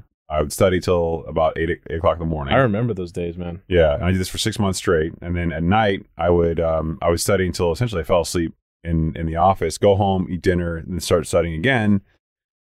And then I would do twelve to fifteen hours every single day on the weekend, Saturday and Sunday. I did this every single day for six months with no breaks, and then took the bar again, all while working full time. It takes that level of discipline, though, right? I mean, and I know it sucks, but there's certain things that you have to miss along the way that really it probably hurts deep down, but it's it's something that you committed to that you have to do. I remember you would come out of your office sometimes and be like, "Fuck, there's a caveat to the caveat Yeah. to the caveat." I, I was, dude. You should have seen me during the exam. I was so like strung out. Yeah, and I'm I'm, honest, I'm honestly thinking about doing like a CFA or CPA one now wow, for no other reason than than I kind of miss the the uh, focus. But challenge. that's your question, Tyler. Let's go with uh, my man PG Wood PG Wood. talking shit about Airbnb arbitrage and fake gurus. Can we make that happen? Uh, we can make that positive. Uh, yeah, we can make that happen, and yeah, we can make it positive. Make it positive. Yeah, let me tell you what a piece of shit fake gurus are with this Airbnb arbitrage thing, okay? We covered the quote wolf of Airbnb on the last episode, and I got to tell you, this whole ideology that you see these people on social media selling courses to teach you how to Airbnb arbitrage with no money down and you're paying them $5,000. Bro, If you have five thousand dollars to spend, Yeah, yeah, exactly. you should not be giving it to some guy to teach you how to do something you can find for free on YouTube. right, exactly. This is bullshit. And people have like this weird sense of security in some guy who calls himself a teacher. Credentials matter, man. I saw one of these posts today, man. It, I, I wanted to actually bring it up to you, like off the show, and be like, "Is this kind of shit that's going on here on It's social going on media?" on scale. This guy's on like- scale. guy's like, Airbnb this- is the most common bullshit scam right I, now. I have this hundred thousand dollar car that weighs this much, and I could run it through my business through Airbnb arbitrage because it makes so and so amount of money. Oh, that so this is what this is this is the hook, I'm like, right? They're like, Jesus. oh, look at my Lambo. I'm standing in front of it. You could have one too. And look, I don't have any money to put down on any of the properties, but now I got two hundred thousand properties, and and I'm making money. And I'm traveling all over the world because I do Airbnb arbitrage, and I know the rules. So I don't rent short term. I rent long term rentals to Lux properties. Lux, Lux. You mean luxury? You dumbass. Lux. And you're just like, come on, bro. I can't stand this shit. And then they're, they're like. They, they they act like they have all these cheat codes for the system and like they're getting all these properties and And like you start don't. doing due diligence and if you literally start diving down the details of this, like there's never any supporting facts. Like None. no one ever gives you addresses. right. No one ever gives you their Airbnb username. You can't search Airbnb by usernames anyway and really get kind of the, the addresses and put pieces together. It's such a bullshit thing, man. It's like unbelievable. I've never found a single one of these gurus Mhm. that have actually had a verifiable like port, a pool of assets you can look at. At least with real estate owners, you can pull a title and be like, all right, this this makes sense. This person owns this LLC, which owns this property, Right. stuff like that. But some of these people are so full of shit. And the worst part about it is, is like the it seems like the more money these courses are, the more people are like, ooh, I need to buy it. Yeah. He must be good. He's charging me fifteen thousand dollars, and it's one-on-one mentorship. Get out! and I'm sitting here going like, bro, if he sells you and one other person, Yeah. that's 10 G's a month. And and I've I've actually talked to people about the numbers these guys are raking in. Mhm. I know a guy who's a complete piece of shit who's selling $25,000 Airbnb arbitrage courses. And he this is the way he pitches it. I sell out every single month. I only take 8 to 10 spots and I'm like, that's $250,000. Oh my like, god. what are you doing? And and he's like, I only take eight, to 10 spots a month. They sell out every single time. DM me the word arbitrage, and then tell me X, Y. And like, this, this is such bullshit. Like, why you the, the number one, show me your proof of funds because I don't want to waste my time because my time is so valuable. Number two, tell me why you want to do this because I only want to work with ethical people who have the right kind of integrity. And mm. three, tell me something interesting about your, about yourself. Like, who the fuck are you? If I'm giving you twenty five thousand dollars, roll over, do flips, call me daddy. I don't give a shit. I'm not telling you all the rest of that shit. Like, what are you doing? and like, and I'm seeing, I'm seeing this, and it makes me so angry that people are like all up in the comment section going like, "Bro, I DM'd you. You didn't get back to me. What did I say next to you?" that, that Like oh, begging, and you know these people are not using cash; they're using credit cards, and you know homeboys like cha-ching, cha-ching. Yeah, he just cashing in. And let's That's say he's really full of shit. man. Let, let's say he's full of shit. Let's say he does two a month. That's still fifty grand a month. yeah, bro. Even if he did one, but imagine showing up to the class with just one person. You're like, No, no, no. It's no class. It's all over like Skype and Zoom. It's one on one over Zoom. oh no. The- the- you, you're thinking way too much infrastructure, brother. This is this, is this, this is not like notes. This is him just talking to you for like one hour quote mentoring sessions every other day or some shit. oh my god. And people man. pay for this. And he's going to give you a list of the vendors that he uses for his quote Airbnb, which by the way, you can get from YouTube for free and put together on a PDF and say these are the vendors that I use on my properties, which you don't actually have because guess what? Your main source of income is this shit. Yeah, if it sounds too good to be true, it's too good to be true. Please. I have a new variant of this saying. If it sounds like absolute bullshit, it is absolute bullshit. there you go. Hopefully that made you feel better. That was the positive spin. Talk about your side hustles and the learning lessons from them, especially the failed ones. This is from Misa. mm. Go ahead. I need to ponder on this a little bit. You need to ponder on this? Okay, so Saied and I's primary side hustle these days is the podcast. Yes. I would say that my other businesses have grown into um, non-side hustles and have a focus where they've, they've required you know full-time managers because I can't be there full-time. The real estate company, the law firm, uh, but I've had a lot of failed side hustles. I, think when I went into real estate as a realtor when I was younger, I think that was a failed side hustle. I didn't have the time to dedicate to it. Mm-hmm. Uh, it wasn't until I started doing my own deals that, that I really became successful and I took the time to mature. I think one of the mistakes I made when I was younger there was I didn't recognize that me being young was a hindrance, even no matter how much I knew. Mm-hmm. You know, if you look like you live in your mom and dad's house, people aren't really going to take you seriously for the single largest investment that they make, particularly in a Right. high net worth area.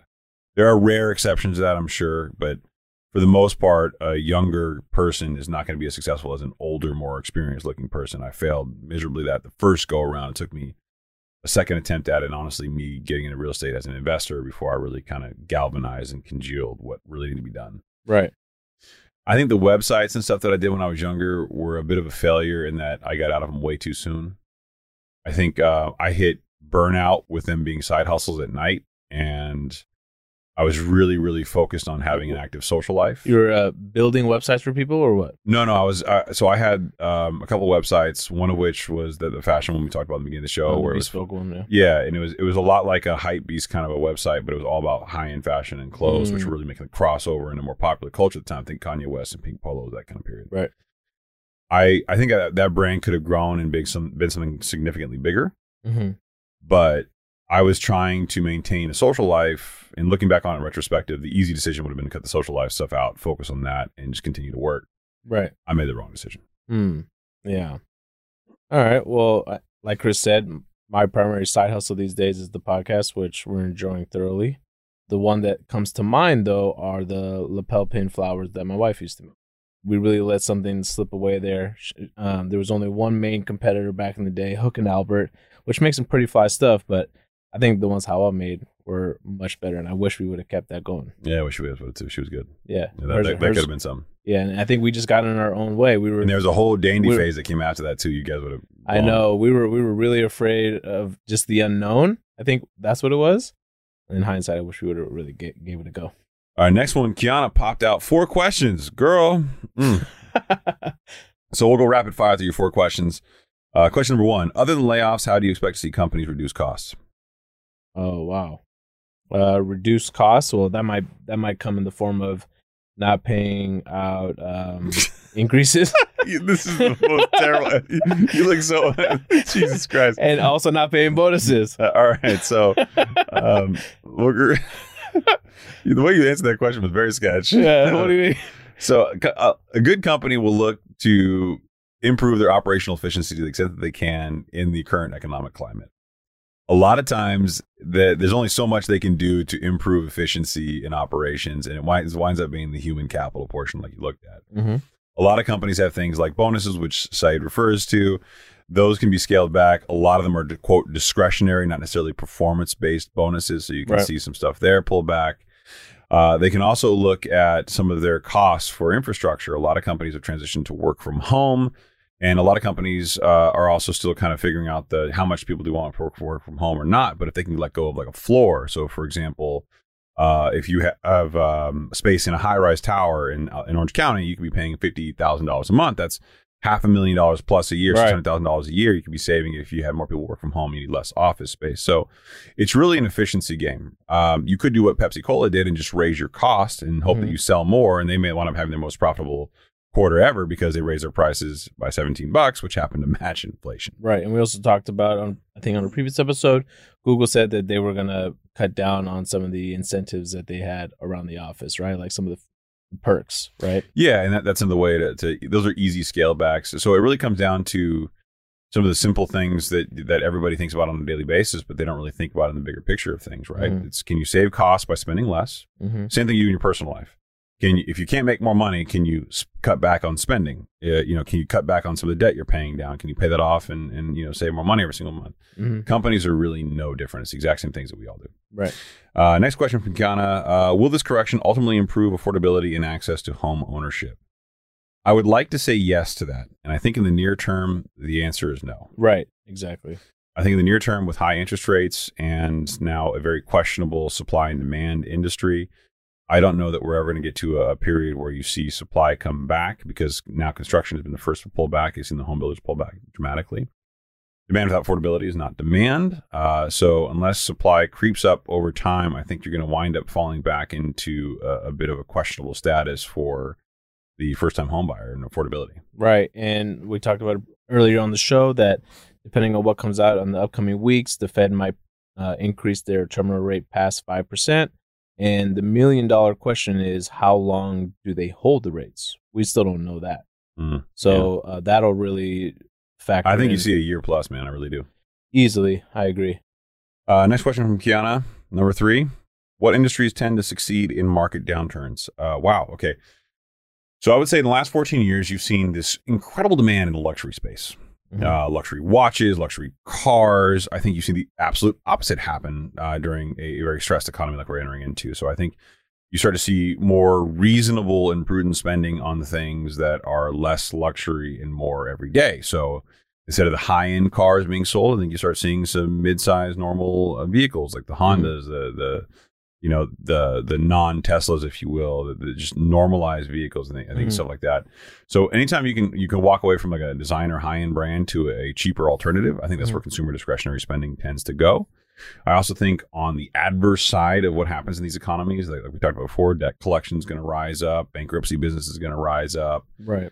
and I think uh, as people stop stop spending as much on travel, Mm-hmm. you're going to start to see more local activities p- pick up, Mm. right? So a lot of like the the outings, like barbecues and picnics and stuff like that. So some Right. of that some of that stuff will come up.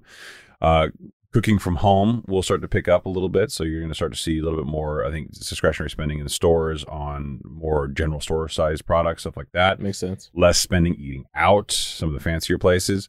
So people have to eat, people have to still go out and do things, and it's not going to be that high end variant. It's going to be like the, the, the lower end variant or the more affordable variants. Right. That's the stuff that tends to do well. Okay. Right. Yeah.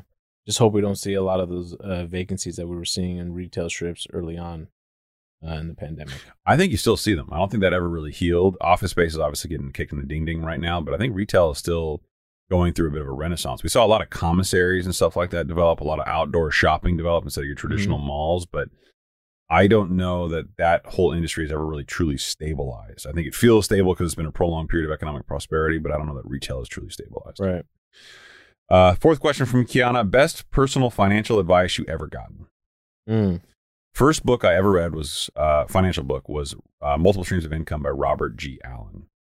The book in and of itself was old. It's uh, I want to say it's a maybe a predecessor around the same time as Mhm. Rob Kiyosaki's book Rich Dad Poor Dad. hmm But the principles from the books, even obviously apparent in its title, about having multiple streams of income and doing multiple things to make money, never left me. Right.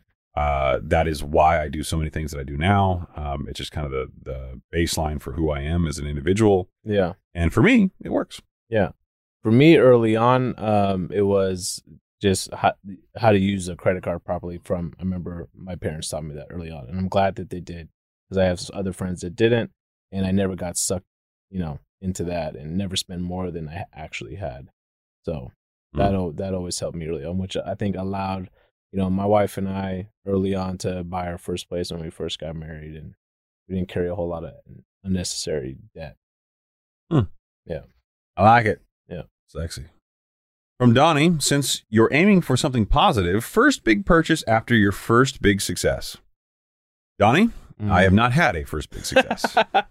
I can't think of. I feel like a big purchase for me is like almost laughable. We haven't had any big purchases. I've never, other than the investment properties that I, I've, I've acquired, I've I've never really, I've never really had a, a win big enough to feel like it warranted a big purchase. yeah, I That might so sound stupid. For, for me. I guess I, I'll say what my big, my quote unquote big purchase was. But I remember it was. um I think after receiving one of the bonus checks at the bank, and I decided like, hey, I'm gonna pull the trigger and buy myself a home gym.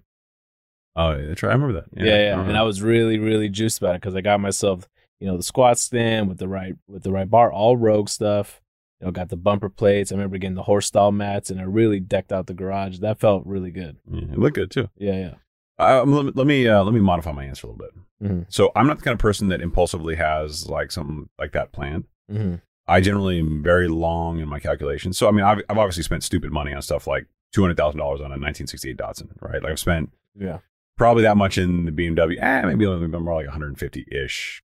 Um, in, in the BMW, like I, I obviously had stupid discretionary spending, but right. those have been prolongated periods of, of time and thoughtfulness and I'll collect the parts in advance and it's it's it's a very long mental process. I've never really gone out and done like a one single thing. Now I've had Rolexes in the past, all of which I've sold. I don't really have any of my watches anymore. Um, I, I did keep one vintage Omega. It was like a 1960s uh, Omega. hmm Uh, and I never wear it because my Apple Watch provides me all the utility and function that I need, Mhm. and I kind of like the Ultra. It's sexy. Uh, That's a, that's a big me. boy. Yeah. It's a big Yeah, boy, but the, um, thick wrist. yeah, I don't really think there's a whole lot that I go out there. Now, I will say when it comes to like buying something for my wife or my son, Mm. I will spend. Not even think twice about Yeah, it. I, yeah. I will. I, I look forward to buying them Mhm. things in, in a much different way. Like if I, I'm thinking about like bonuses and stuff like that. I tend to think about like splurging on them. Yeah, yeah. Credit swaps between national banks. How does that work? Uh, we're gonna need a longer episode, brother. that's a that's a good question. Maybe we'll do that for an educational episode. They're a hedge against interest rate risk, but um, I, I will save that for a much longer conversation as it relates to probably an upcoming episode on banking. oh, that'd be good. I think I think the irony about banking, and I'm, I'm happy to talk about this in, in a greater context, and this will surprise many. If I were to describe how banking works to you, the consumer, hmm in a very dumbed down variant, you would say that's fraud. It's true. You Yeah, would say it's fraud. yeah. Yeah, you would be like, wait a minute, they, they get to lend money they don't have because there's not a lot of people coming back and asking for their money. That's what the fuck. Yeah. Yeah. But if I explain it to you, you'd be like, that's not legal. And it's damn right, it's legal. Right. And if you go back to the history of how One- banks started, One of the greatest hustles of all time. yeah, they used, I mean, way, way, way back in the day, they used to actually have houses where, or like a safe house where you take your money to and you leave your gold and your silver and everything else there. Right. And because it was a safe place to keep your money instead of in your house. And they would give you like a piece of paper, like a bill hmm that said, hey, you had all this paper. Yeah. Like you have all this stuff here. And Right. it's like five gold bars, or whatever, six gold, you know, silver bars, whatever. And then people got so lazy that going back to the, the house to get their, their metal, and they would just cross out the ledger on, on the, the, the bill, give it back to them, and say, oh, it's three gold bars now, whatever. They'd get so lazy doing that. They would just change their bills or notes, piece of paper with Yeah. somebody else as part of their transactions. So they were trading. And that's and that's how currency was developed. It's, it's, it's how currency was developed. But then not only that, but then it, it kind of goes farther down the path, and then you wind up in a situation where now you have currency, and but people who have the money were like, well, I can loan this out and get a bill from somebody else Right. because these people aren't coming back for their money. Banks operate the exact same way today, except Mhm. now we use lay leverage on leverage in some circumstances. And you, if, if you break it down, it sounds crazy. The banking system is there. There's so much nuance to it that we don't understand as consumers because we think about it in the most simplistic fashion. But the reality of how banks operate are shocking. hmm So sep- separate episode. Uh, Brendan, I know you don't want to get into politics, but bold predictions when uh, then recheck after Tuesday. LOL. No, No. No, you don't want to touch it. I don't want to touch it. Uh, and I'll tell you that I think I'm, I'll be much more happy to talk about uh, politics as it relates to 2024 one year from now. Yeah. But as it relates to the midterm, I'm a little bit pissed off because I think so much of what we're seeing in turmoil in language in the news is driven politically. Yeah. which is another reason why on this particular show I I just didn't want to focus on the news at this point. I felt like it was so much political spin to force you to think about voting Democrat or think about voting Republican. I'm not even going to entertain that narrative. Yeah. I heard something on the news the other day that I'll tell you about offline that I was just like, come on, man. What are we doing? Yeah. Well, uh, terrible segue for the audience, but fine. Yeah. Um, industries where you see potential growth in the next few years. It's a recurrent, recurring question. Mm.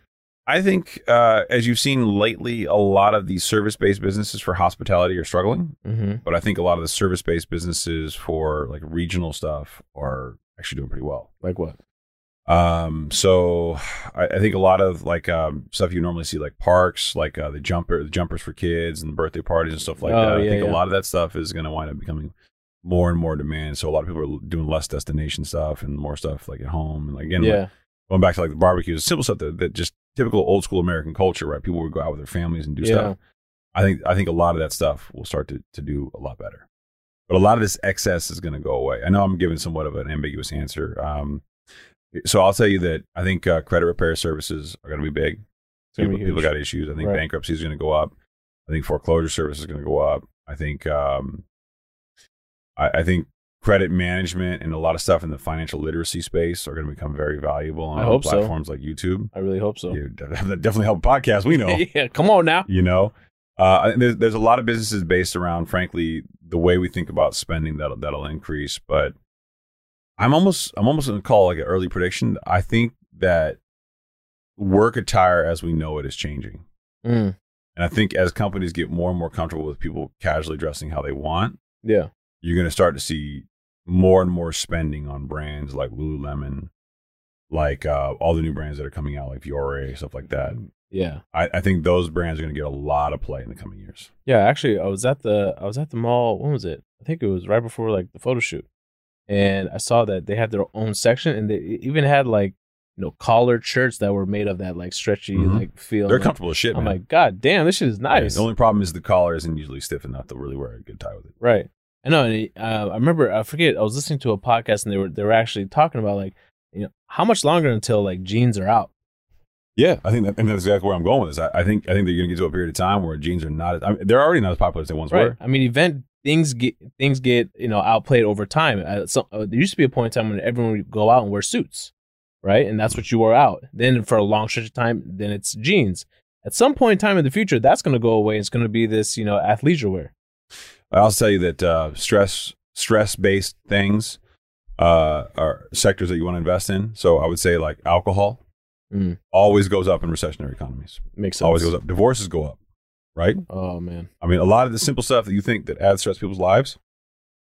I don't want to be predatory, but these things generally have a spike. They yeah. Yeah. Naturally. Yeah. Um, will 30 year owner occupied conforming rates hit 10% in the next 12 months? Very strong likelihood in my mind. Yes. Yes. Yeah. I agree. Very And it's strong not, it's, and it's not it's not that crazy, right? We talked about it, I think, on the previous episode that uh, Um, Patrick Bet David did a whole rundown on this that rates were above ten percent for nearly a decade at one point in the eighties, right? So I mean that that has happened before, and it's not that unlikely for it to happen again. Wow. You, you decided that you listened to somebody else's podcast and then you mentioned Patrick Bet David. Tell me you don't like our podcast without telling me you don't like our podcast. What do you mean? Shouldn't you be listening to yourself? No, no, I don't do that. I don't want to mess up with the ratings. All right. Um, let's see here. Another one. Uh, sectors to invest in during the recession. Okay, this comes up a lot. So let's just go over it um, from top of my Sectors head. to invest in yeah, sectors to Energy? invest in. Um, information technology, I think, is always good. energy. Uh, energy, definitely a good one. Healthcare. Mm-hmm. Healthcare is actually one of the industries you noted earlier that had uh, Yeah. that had some booms. Um, I think depending on where you are in the recession, financials are good. Okay. So right now, I think bank stocks are cheap. I Mhm. think uh, a lot of the finance sector is cheap, but as as their net interest- interest margin increases, as they start to levelize from depository costs and borrowing costs, I think you wind up in a situation where you can get some really good money on that. If you think that mortgage lenders who are probably on their last foot right now are actually going to survive and push through, that might actually be a cheap buy for you. Consumer staples, like we talked about, grocery store stuff, all the consumer like basic stuff, like think bread, think juice, think the Right. simple stuff. Those do better in recessionary economies. Consumer discretionary spending, uh, now I would say generally does not go up; it goes down. But there are certain types of consumer discretionary It which should go up. go down. Yeah, think really traditional, like old school American activities, right? Park, some of the um, like Disneyland's too expensive now. Don't think stuff like that. Think Yeah. like fairs. Think stuff like um, um, going to the movies will Mm. creep up. Yeah. And I don't think movies per se are probably going to be it. I think what's going to wind up happening is you're going to see a little bit of return to the movie theaters, but you're going to see a lot more streaming That's what I was services. gonna say. Streaming services. We already know those are coming. I got I got notified by Apple last night that your music service is going up by a dollar starting in December. Yeah, yeah, yeah. Yeah. Bastards. Yeah. And for a dollar more than that, you can get verified on Twitter. I best believe I'm gonna do that too, just to fuck with you. Look, You I'm tri- verified. Yeah, you asshole. tried two years, asshole. I got it in one month. You're a terrible human being. What's the silver lining? Where's the opportunity going to likely be? Everybody wants to know the opportunity. Mm. Let me tell you all where the opportunity is unequivocally. And I know that everything at this point has been somewhat ambiguous and makes you think. I'll tell you what the opportunity is. The opportunity is you. Okay? Mm. Pick something that you like to do, Mhm. Whether you think it's going to you know, survive and be great in a recessionary economy or not. Mhm. And if you're passionate about it, you will do it long enough to where you will push through the recessionary economy and you will be successful at it. Mhm. Okay. If you're going to be at home more because you have less money to spend, because consumer because consumers are making less money because you're making less money because inflation has gone up, Mhm. and you're going to be at home, and let's say you're single or you're you're you know you got a wife or whatever situation you are in life, Mhm. If you got more downtime because you're out doing less shit, Yeah. do something productive with your time. Right. Okay, even if that means learning something Learning a Or- skill, right? going to YouTube and making a YouTube channel, get out there and start.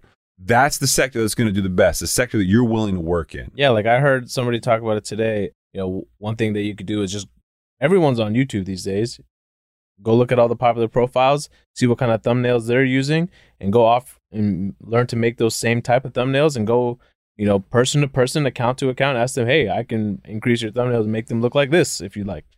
You know, and that's a service that you could provide. That's really sketch advice, but there's Why? a lot. Of, there's a lot of Indian dudes that do that, like on, on the DMs and like Instagram. that's, that's a terrible. No, I'm just saying it's not terrible. Nobody it do works. that. Yeah. Nobody do that. You're, Saied's really new to social media. It's, it's, it's a Like, great idea. I would pay for that. I don't know very- what to do. Yeah, I'll, I'll pay you something you're to make very my new to social media. Okay? Yeah, I'm very new. Let, us filter so, social media through me from now on. Okay, let, us just scale that back a little bit. It's still a terrible service advice. that somebody could have. Yeah, technical foul. Is somebody make it with that and come back at Chris? No. Yeah. Okay. Uh, more car talk. I'm happy to give you more car talk, brother. Um, let's see. Both my cars, who were supposed to be SEMA projects, did not go to SEMA this year. Instead, I saw a lot of SEMA projects uh, in, of last week, which was SEMA, which is the largest aftermarket uh, parts Mm. uh, show for automotive in Las Vegas. My builder for the BMW, Igor, was there. He makes um, a Honda kit, basically taking a Honda S2000 engine and putting it into a BMW and E30. And uh, I was a little butthurt. Mm. My, my butt hurt. Your butt hurt Puck- from what? puckered From up what? a little And I bit need you- because I need you to explain because your butt hurt from part of me is like, my guy could have done got our car finished and taken it there, but then I'm like, okay, our car takes a lot of R and D because it's a very unique project. Mm. It's a 1970, is it 70, 71, 70, 2100 BMW, BMW 2100 CS. And, you know, it's got a lot of custom fab, a lot of really unique parts on it. And I get that uh, those are the parts that he can sell that he has on the shelf right now, which is why I took that car. I mean, I get all that. Right. But, you know, like, it'd be nice to be able to drive one of the two cars that I got a half a million dollars into about at this point. You know, Right. it's, it's kind of a bitch, but God damn. um, they're beautiful cars, and and I want to be able to finish them and, and do something with them. But at the same time, I'm not looking to spend that money right now to finish them. So um, I'm happy to wait. I'm very torn up about this emotionally. right. You've been working on them for a long time, man. Yeah, one of them eight years. The other one, uh, the other- one we bought the day our son was born. Carter's one, three and a to the years ago. to the point where if people like know you from the beginning when you first started talking, was like, oh man, I haven't seen the cards in like eight years. This guy's lying. yeah, I know, I know. It's a, it's a recurrent problem. So I guess no more car talk then. Um, let's go. Let's we got one, two, three, four, five, six questions left, and we're on an hour and thirty four minutes. if you're still here, go ahead and take a little break. During that break, leave us an Yeah. honest five star review. You're gonna pimp a five star review an hour and a half in. Hey, Anybody here- who's here at this point is like, fuck these guys. Provide some value, damn it. yeah, if you're here, come on, hook a brother Yeah. up. All right, uh, Jeff, what's your 60 30 10? Or if you didn't uh, have one and you had $100,000, uh, where would you distribute it? Mm. If I had $100,000, If I had a if I, yeah, if I had hundred thousand dollars, I'd be holding it, waiting, because I want to still buy my first uh, investment property. I'd be buying a lot of cocaine. yeah. No, I'm come on, man, hook this guy up with the real answer. For $100,000, I would be waiting a little bit longer. And then at some point in time, I would try to buy three investment properties, if possible, in the Midwest that gave me at least four to $500 a month in cash flow. That's about, call it, man, let's just say $500 each, 1500 bucks a month. That's uh, pretty good cash on cash return. It's Yeah. obviously north of 10%. So that's something to think about. And I think 10% return uh, in this market might not sound so sexy when there's rumored CDs about three, about 4.5%. But over the long term, as you refinance down and improve that, it'll be actually be better cash flow. So, and Yeah. you, you get the benefit of the equity too. Yep. Uh, investment ideas when there is blood in the streets. This is when the money is made. Yes, it is when the money is made. I think you hoard cash, like we've talked about a number of times in the show, and then you do one of two things: either you start a business that you're really passionate about, or you just buy a piece of real estate and move on. so i is watching a very, very odd video on MTV right now. I I have no explanation for that. I One. don't know why you choose this channel. Next question. If China invades Taiwan, how do you see that affecting our economy? I see it affecting their economy very badly. Taiwan um, would be the second uh, appropriation of land, uh, in addition to the Ukraine and Russia Mhm. annexing a piece of, of, of, land, which I didn't think would happen in my lifetime. I think at that point in time, you have some communist countries that are aligning themselves with what the shit is this? Jesus, I Stay can't on topic, This stay is, on topic. This is a I, Yeah, how- this is this is not appropriate Yeah. for television. yeah, Jesus, and uh, yeah, it definitely wouldn't be helpful. it would, yeah, it'd be aligning communist countries, and I think keep in mind too that a lot of tech, particularly chips, come from Taiwan, and therein lies some pretty significant controversy with China and some of our political visits that have happened in that country. We do have a lot of the chip manufacturing that drives the business there being now brought domestically, and there's a lot of obviously some litigation That's around why that. the increase of like thirty thousand jobs in manufacturing. Yeah, Nancy Pelosi knows all about that. Yeah. Uh, ooh, here's a good one. What's your gym max's bench squat deadlift? Damn, bro.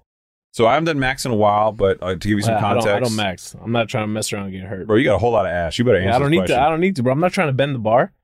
Okay, that's cute. All right, so let's see. Um, I've been repping 275 on the bench. I could probably get north of 325. Uh, let's call it 350 is probably my bench max. The the the best I've ever done on bench is 225 for three. I know nothing to be proud of, but I mean, No, for for me for me for me that's good. I'm on steroids, bro. It's, Yeah. it's hard for me to argue with that. for, me, Um, for me, that's good. Um, and I think I've gotten. Uh, I I would hate to max squat. For me, is there, there's no. I'm not trying to prove anything to anybody. I'm not entering any competitions. But I've done 225 for five, um, and I'll keep it right there. I'm not messing around for anything more than that. Deadlift. Deadlift, I haven't. I haven't maxed out. Wow, okay. Uh, squat. Uh, let's see. I haven't actually maxed on testosterone, but before that, I was probably just under 400 for for a for a one rep max. Um, and I'm God damn. I'm probably lower than that now, just because I, I haven't really been my lower back. I've been trying to work around it. Uh, deadlift is easy, my strongest lift. I could probably north of I 500. think, I think I think it's most people's strongest lift. yeah, north of 500 easy for me. Yeah, yeah. Yeah. I, I was thinking. I'll, if- I'll if, rep in the, in the high threes. If, if yeah, if I were to guess, I'd say somewhere slightly above 300 for me. But I've ne- I haven't All tried. that ass. I haven't tried. Well, I'm just too afraid of getting hurt, man. And Really? also, you lift with straps on, man. I, I my grip. no, strength- that's raw, dude. Nah, man, I saw the No straps, straps. bro. No- Yeah, no you straps. straps on, and uh, no. No straps. No, no straps on. All right, Strap you on. you incite uh, you incite arm wrestle. Who would I put money on? Me. Stop it, Easy. bro. Me, stop. Don't do this. Bro, I got leverage why, and you lying? Yeah, no, I got leverage. You I got, said you I can't lift shit. No, no, no. no. My grip strength though it's good. It's That's there. got nothing yeah, to you do use the top of the table, bro. Yeah. Your ass and below the table. Okay, Come on, come on. stop. I'm gonna lean that way. Put a strap on you. Yeah. Uh, do you recommend hard money loans for a flip opportunity? Why or why not? Okay, we're gonna end the show on this question. no, man. Uh, nice. No, you were real quick with a no. Hard money loans. That's scary, man. A lot of people in the flip space use hard money loans. I know they do. And here's what I would tell you. If you can, at all costs, avoid an index plus margin based loan right now. Mm-hmm. Given how quickly the economy is moving and how volatile some of these interest rates are, I don't know that you can flip a property without having some consistency in your costs. Mm-hmm. Keep in mind, whenever you put together a budget to do this stuff, a lot of people who are flippers are not putting together what I would call an ideal budget and planning accordingly. They're trying to get the cheapest cost they can. They're trying to cut corners where they can because they got to maintain profitability. Right. You are also working against the home values right now. So you have to get And- an and- incredible deal. And the affordability crisis. Yeah. So I know a lot of flippers who do use hard money. That is a very common practice. I generally do not like hard money lenders. And for those of you who are uninitiated, hard money lenders are basically taking on additional risk that a traditional bank or a traditional lender will not take on. So if they think that if you're flipping the property or you're not credit worthy, uh, or they don't want to give you uh, a loan on a property that's got like un- incomplete construction or or let's just say there's some issues with the property, which is typically why a flipper will get a property under value. Mm-hmm. A bank might not be able to finance you or want to finance you because of the, the current condition of the, of the deal. Mm-hmm. So you go to something like called a hard money lender who's going to give you a loan at a higher interest rate, right? And in a worst case event scenario of default, they're going to take the property back from you, but they see there's equity in the property. There's some economic benefit to them. Yeah. But you're paying a significantly higher rate for additional risk. right. And how often have you seen hard money lenders actually take back the property? Well, in this particular market, you're seeing it more and more. More now than ever in the last 14 years, I'm seeing incomplete projects listed online for sale because the person who was working on it, for whatever reason, didn't think it was economically viable to get across the finish line. Hence why the immediate no. The immediate no, look, look, it's easy to say no, but the reality is a lot of people out there who do it with varying degrees of success. Mm-hmm. If you need to do it because it gets your foot in the door and you can make sense of the risk because you have an ascertainable cost, I'm not the guy who's going to tell you no. I don't think you can Just get know just know what you're getting into. know what you're getting into, but be damn sure of your cost situation. Yeah. This is not a market where mistakes can be easy easily absorbed. If you listen to our live with Adam when we were talking to him, he made a couple mistakes when he was purchasing real estate, but he was in an interest rate economy where he could not only improve his financial position by selling the property, but he could undo those mistakes by getting an economic gain. Mhm. We are not in that economy anymore. right. Damn, we ended the show on a negative note. Okay, last Let's, one. let's, do positive. Let's do positive. Someone asked me the question: What is the time value of money for you? You asked For you yourself this I. question. No, no, I didn't. This is this is this is Marcel. That she, she related to you, bro. Yeah, but she asked. I'm, I'm going to give her the dignity of. She was nice enough to leave a question. the time value of money for me has changed dramatically in that having children, a son, has really changed my perspective of the time value of money. There, there are certain things that normally I would have done myself. I, I, I, washing the car for me is therapeutic. I love washing the car. Mm-hmm. Um, there are th- certain things that I would love to do that I just pay somebody else to do now because I'd rather spend that time and invest it into him. Right. At the same time, I really struggled with understanding my personal value of time, like for things like the gym. So for years, I, I stepped away from it. I'm still not as in good a shape as I was before I stepped away, Mm-hmm. but I, I've I've now found myself in a happy medium where I understand that there's there's a value in both my time for my, myself personally and for my son that you can't put money on. Right. And I'll go a step further too, and also include my wife in there Oh and my yeah, da- and my daughter. I love you, honey. Yeah. She never listens to the full show Yeah, anymore. she- anyway. She's yeah. never gonna hear this. yes, Never she does. Yeah, she Here, does. we'll test it, right? Honey, if you hear this, send me a text that says, that says Saied has bitch tits and we'll know you listened to it. Okay. But I know that'll never come through. And if it does, I will post that on our Higher Standard Podcast website. you Saied has bitch tits. There you go. We ended on a positive. On a positive note. note, Saied has bitch tits, No, everybody. no, he does that. Chris has hair on his toes. I do, but at least, you know, mine's not on my titties. All right. Well, that's it for this episode. Hopefully, you guys all have a kick ass Friday. And if you listen to this after Friday, shame on you for being a bad fan. Listen to it on Fridays. yeah, it really helps the algorithm. We need, we need the algorithm. yeah, come on now. Bye now. Good night, everybody. I hope you enjoyed today's conversation on the Higher Standard Podcast. Make sure to hit subscribe or follow on whatever platform you are listening to this on. If you like this episode, please write a review and share it with us. You're getting the show up and running right now, so every message, every review, and every note counts. This show exists to showcase what's possible when leaders decide to uphold a higher standard for their businesses, their investments, their families, and most importantly, themselves. If you want to see more of my content, I post daily on Instagram, TikTok, and YouTube, so be sure to follow me on your favorite social media platform. And with that, it is a wrap. And as always, I look forward to hanging with you all on the next episode.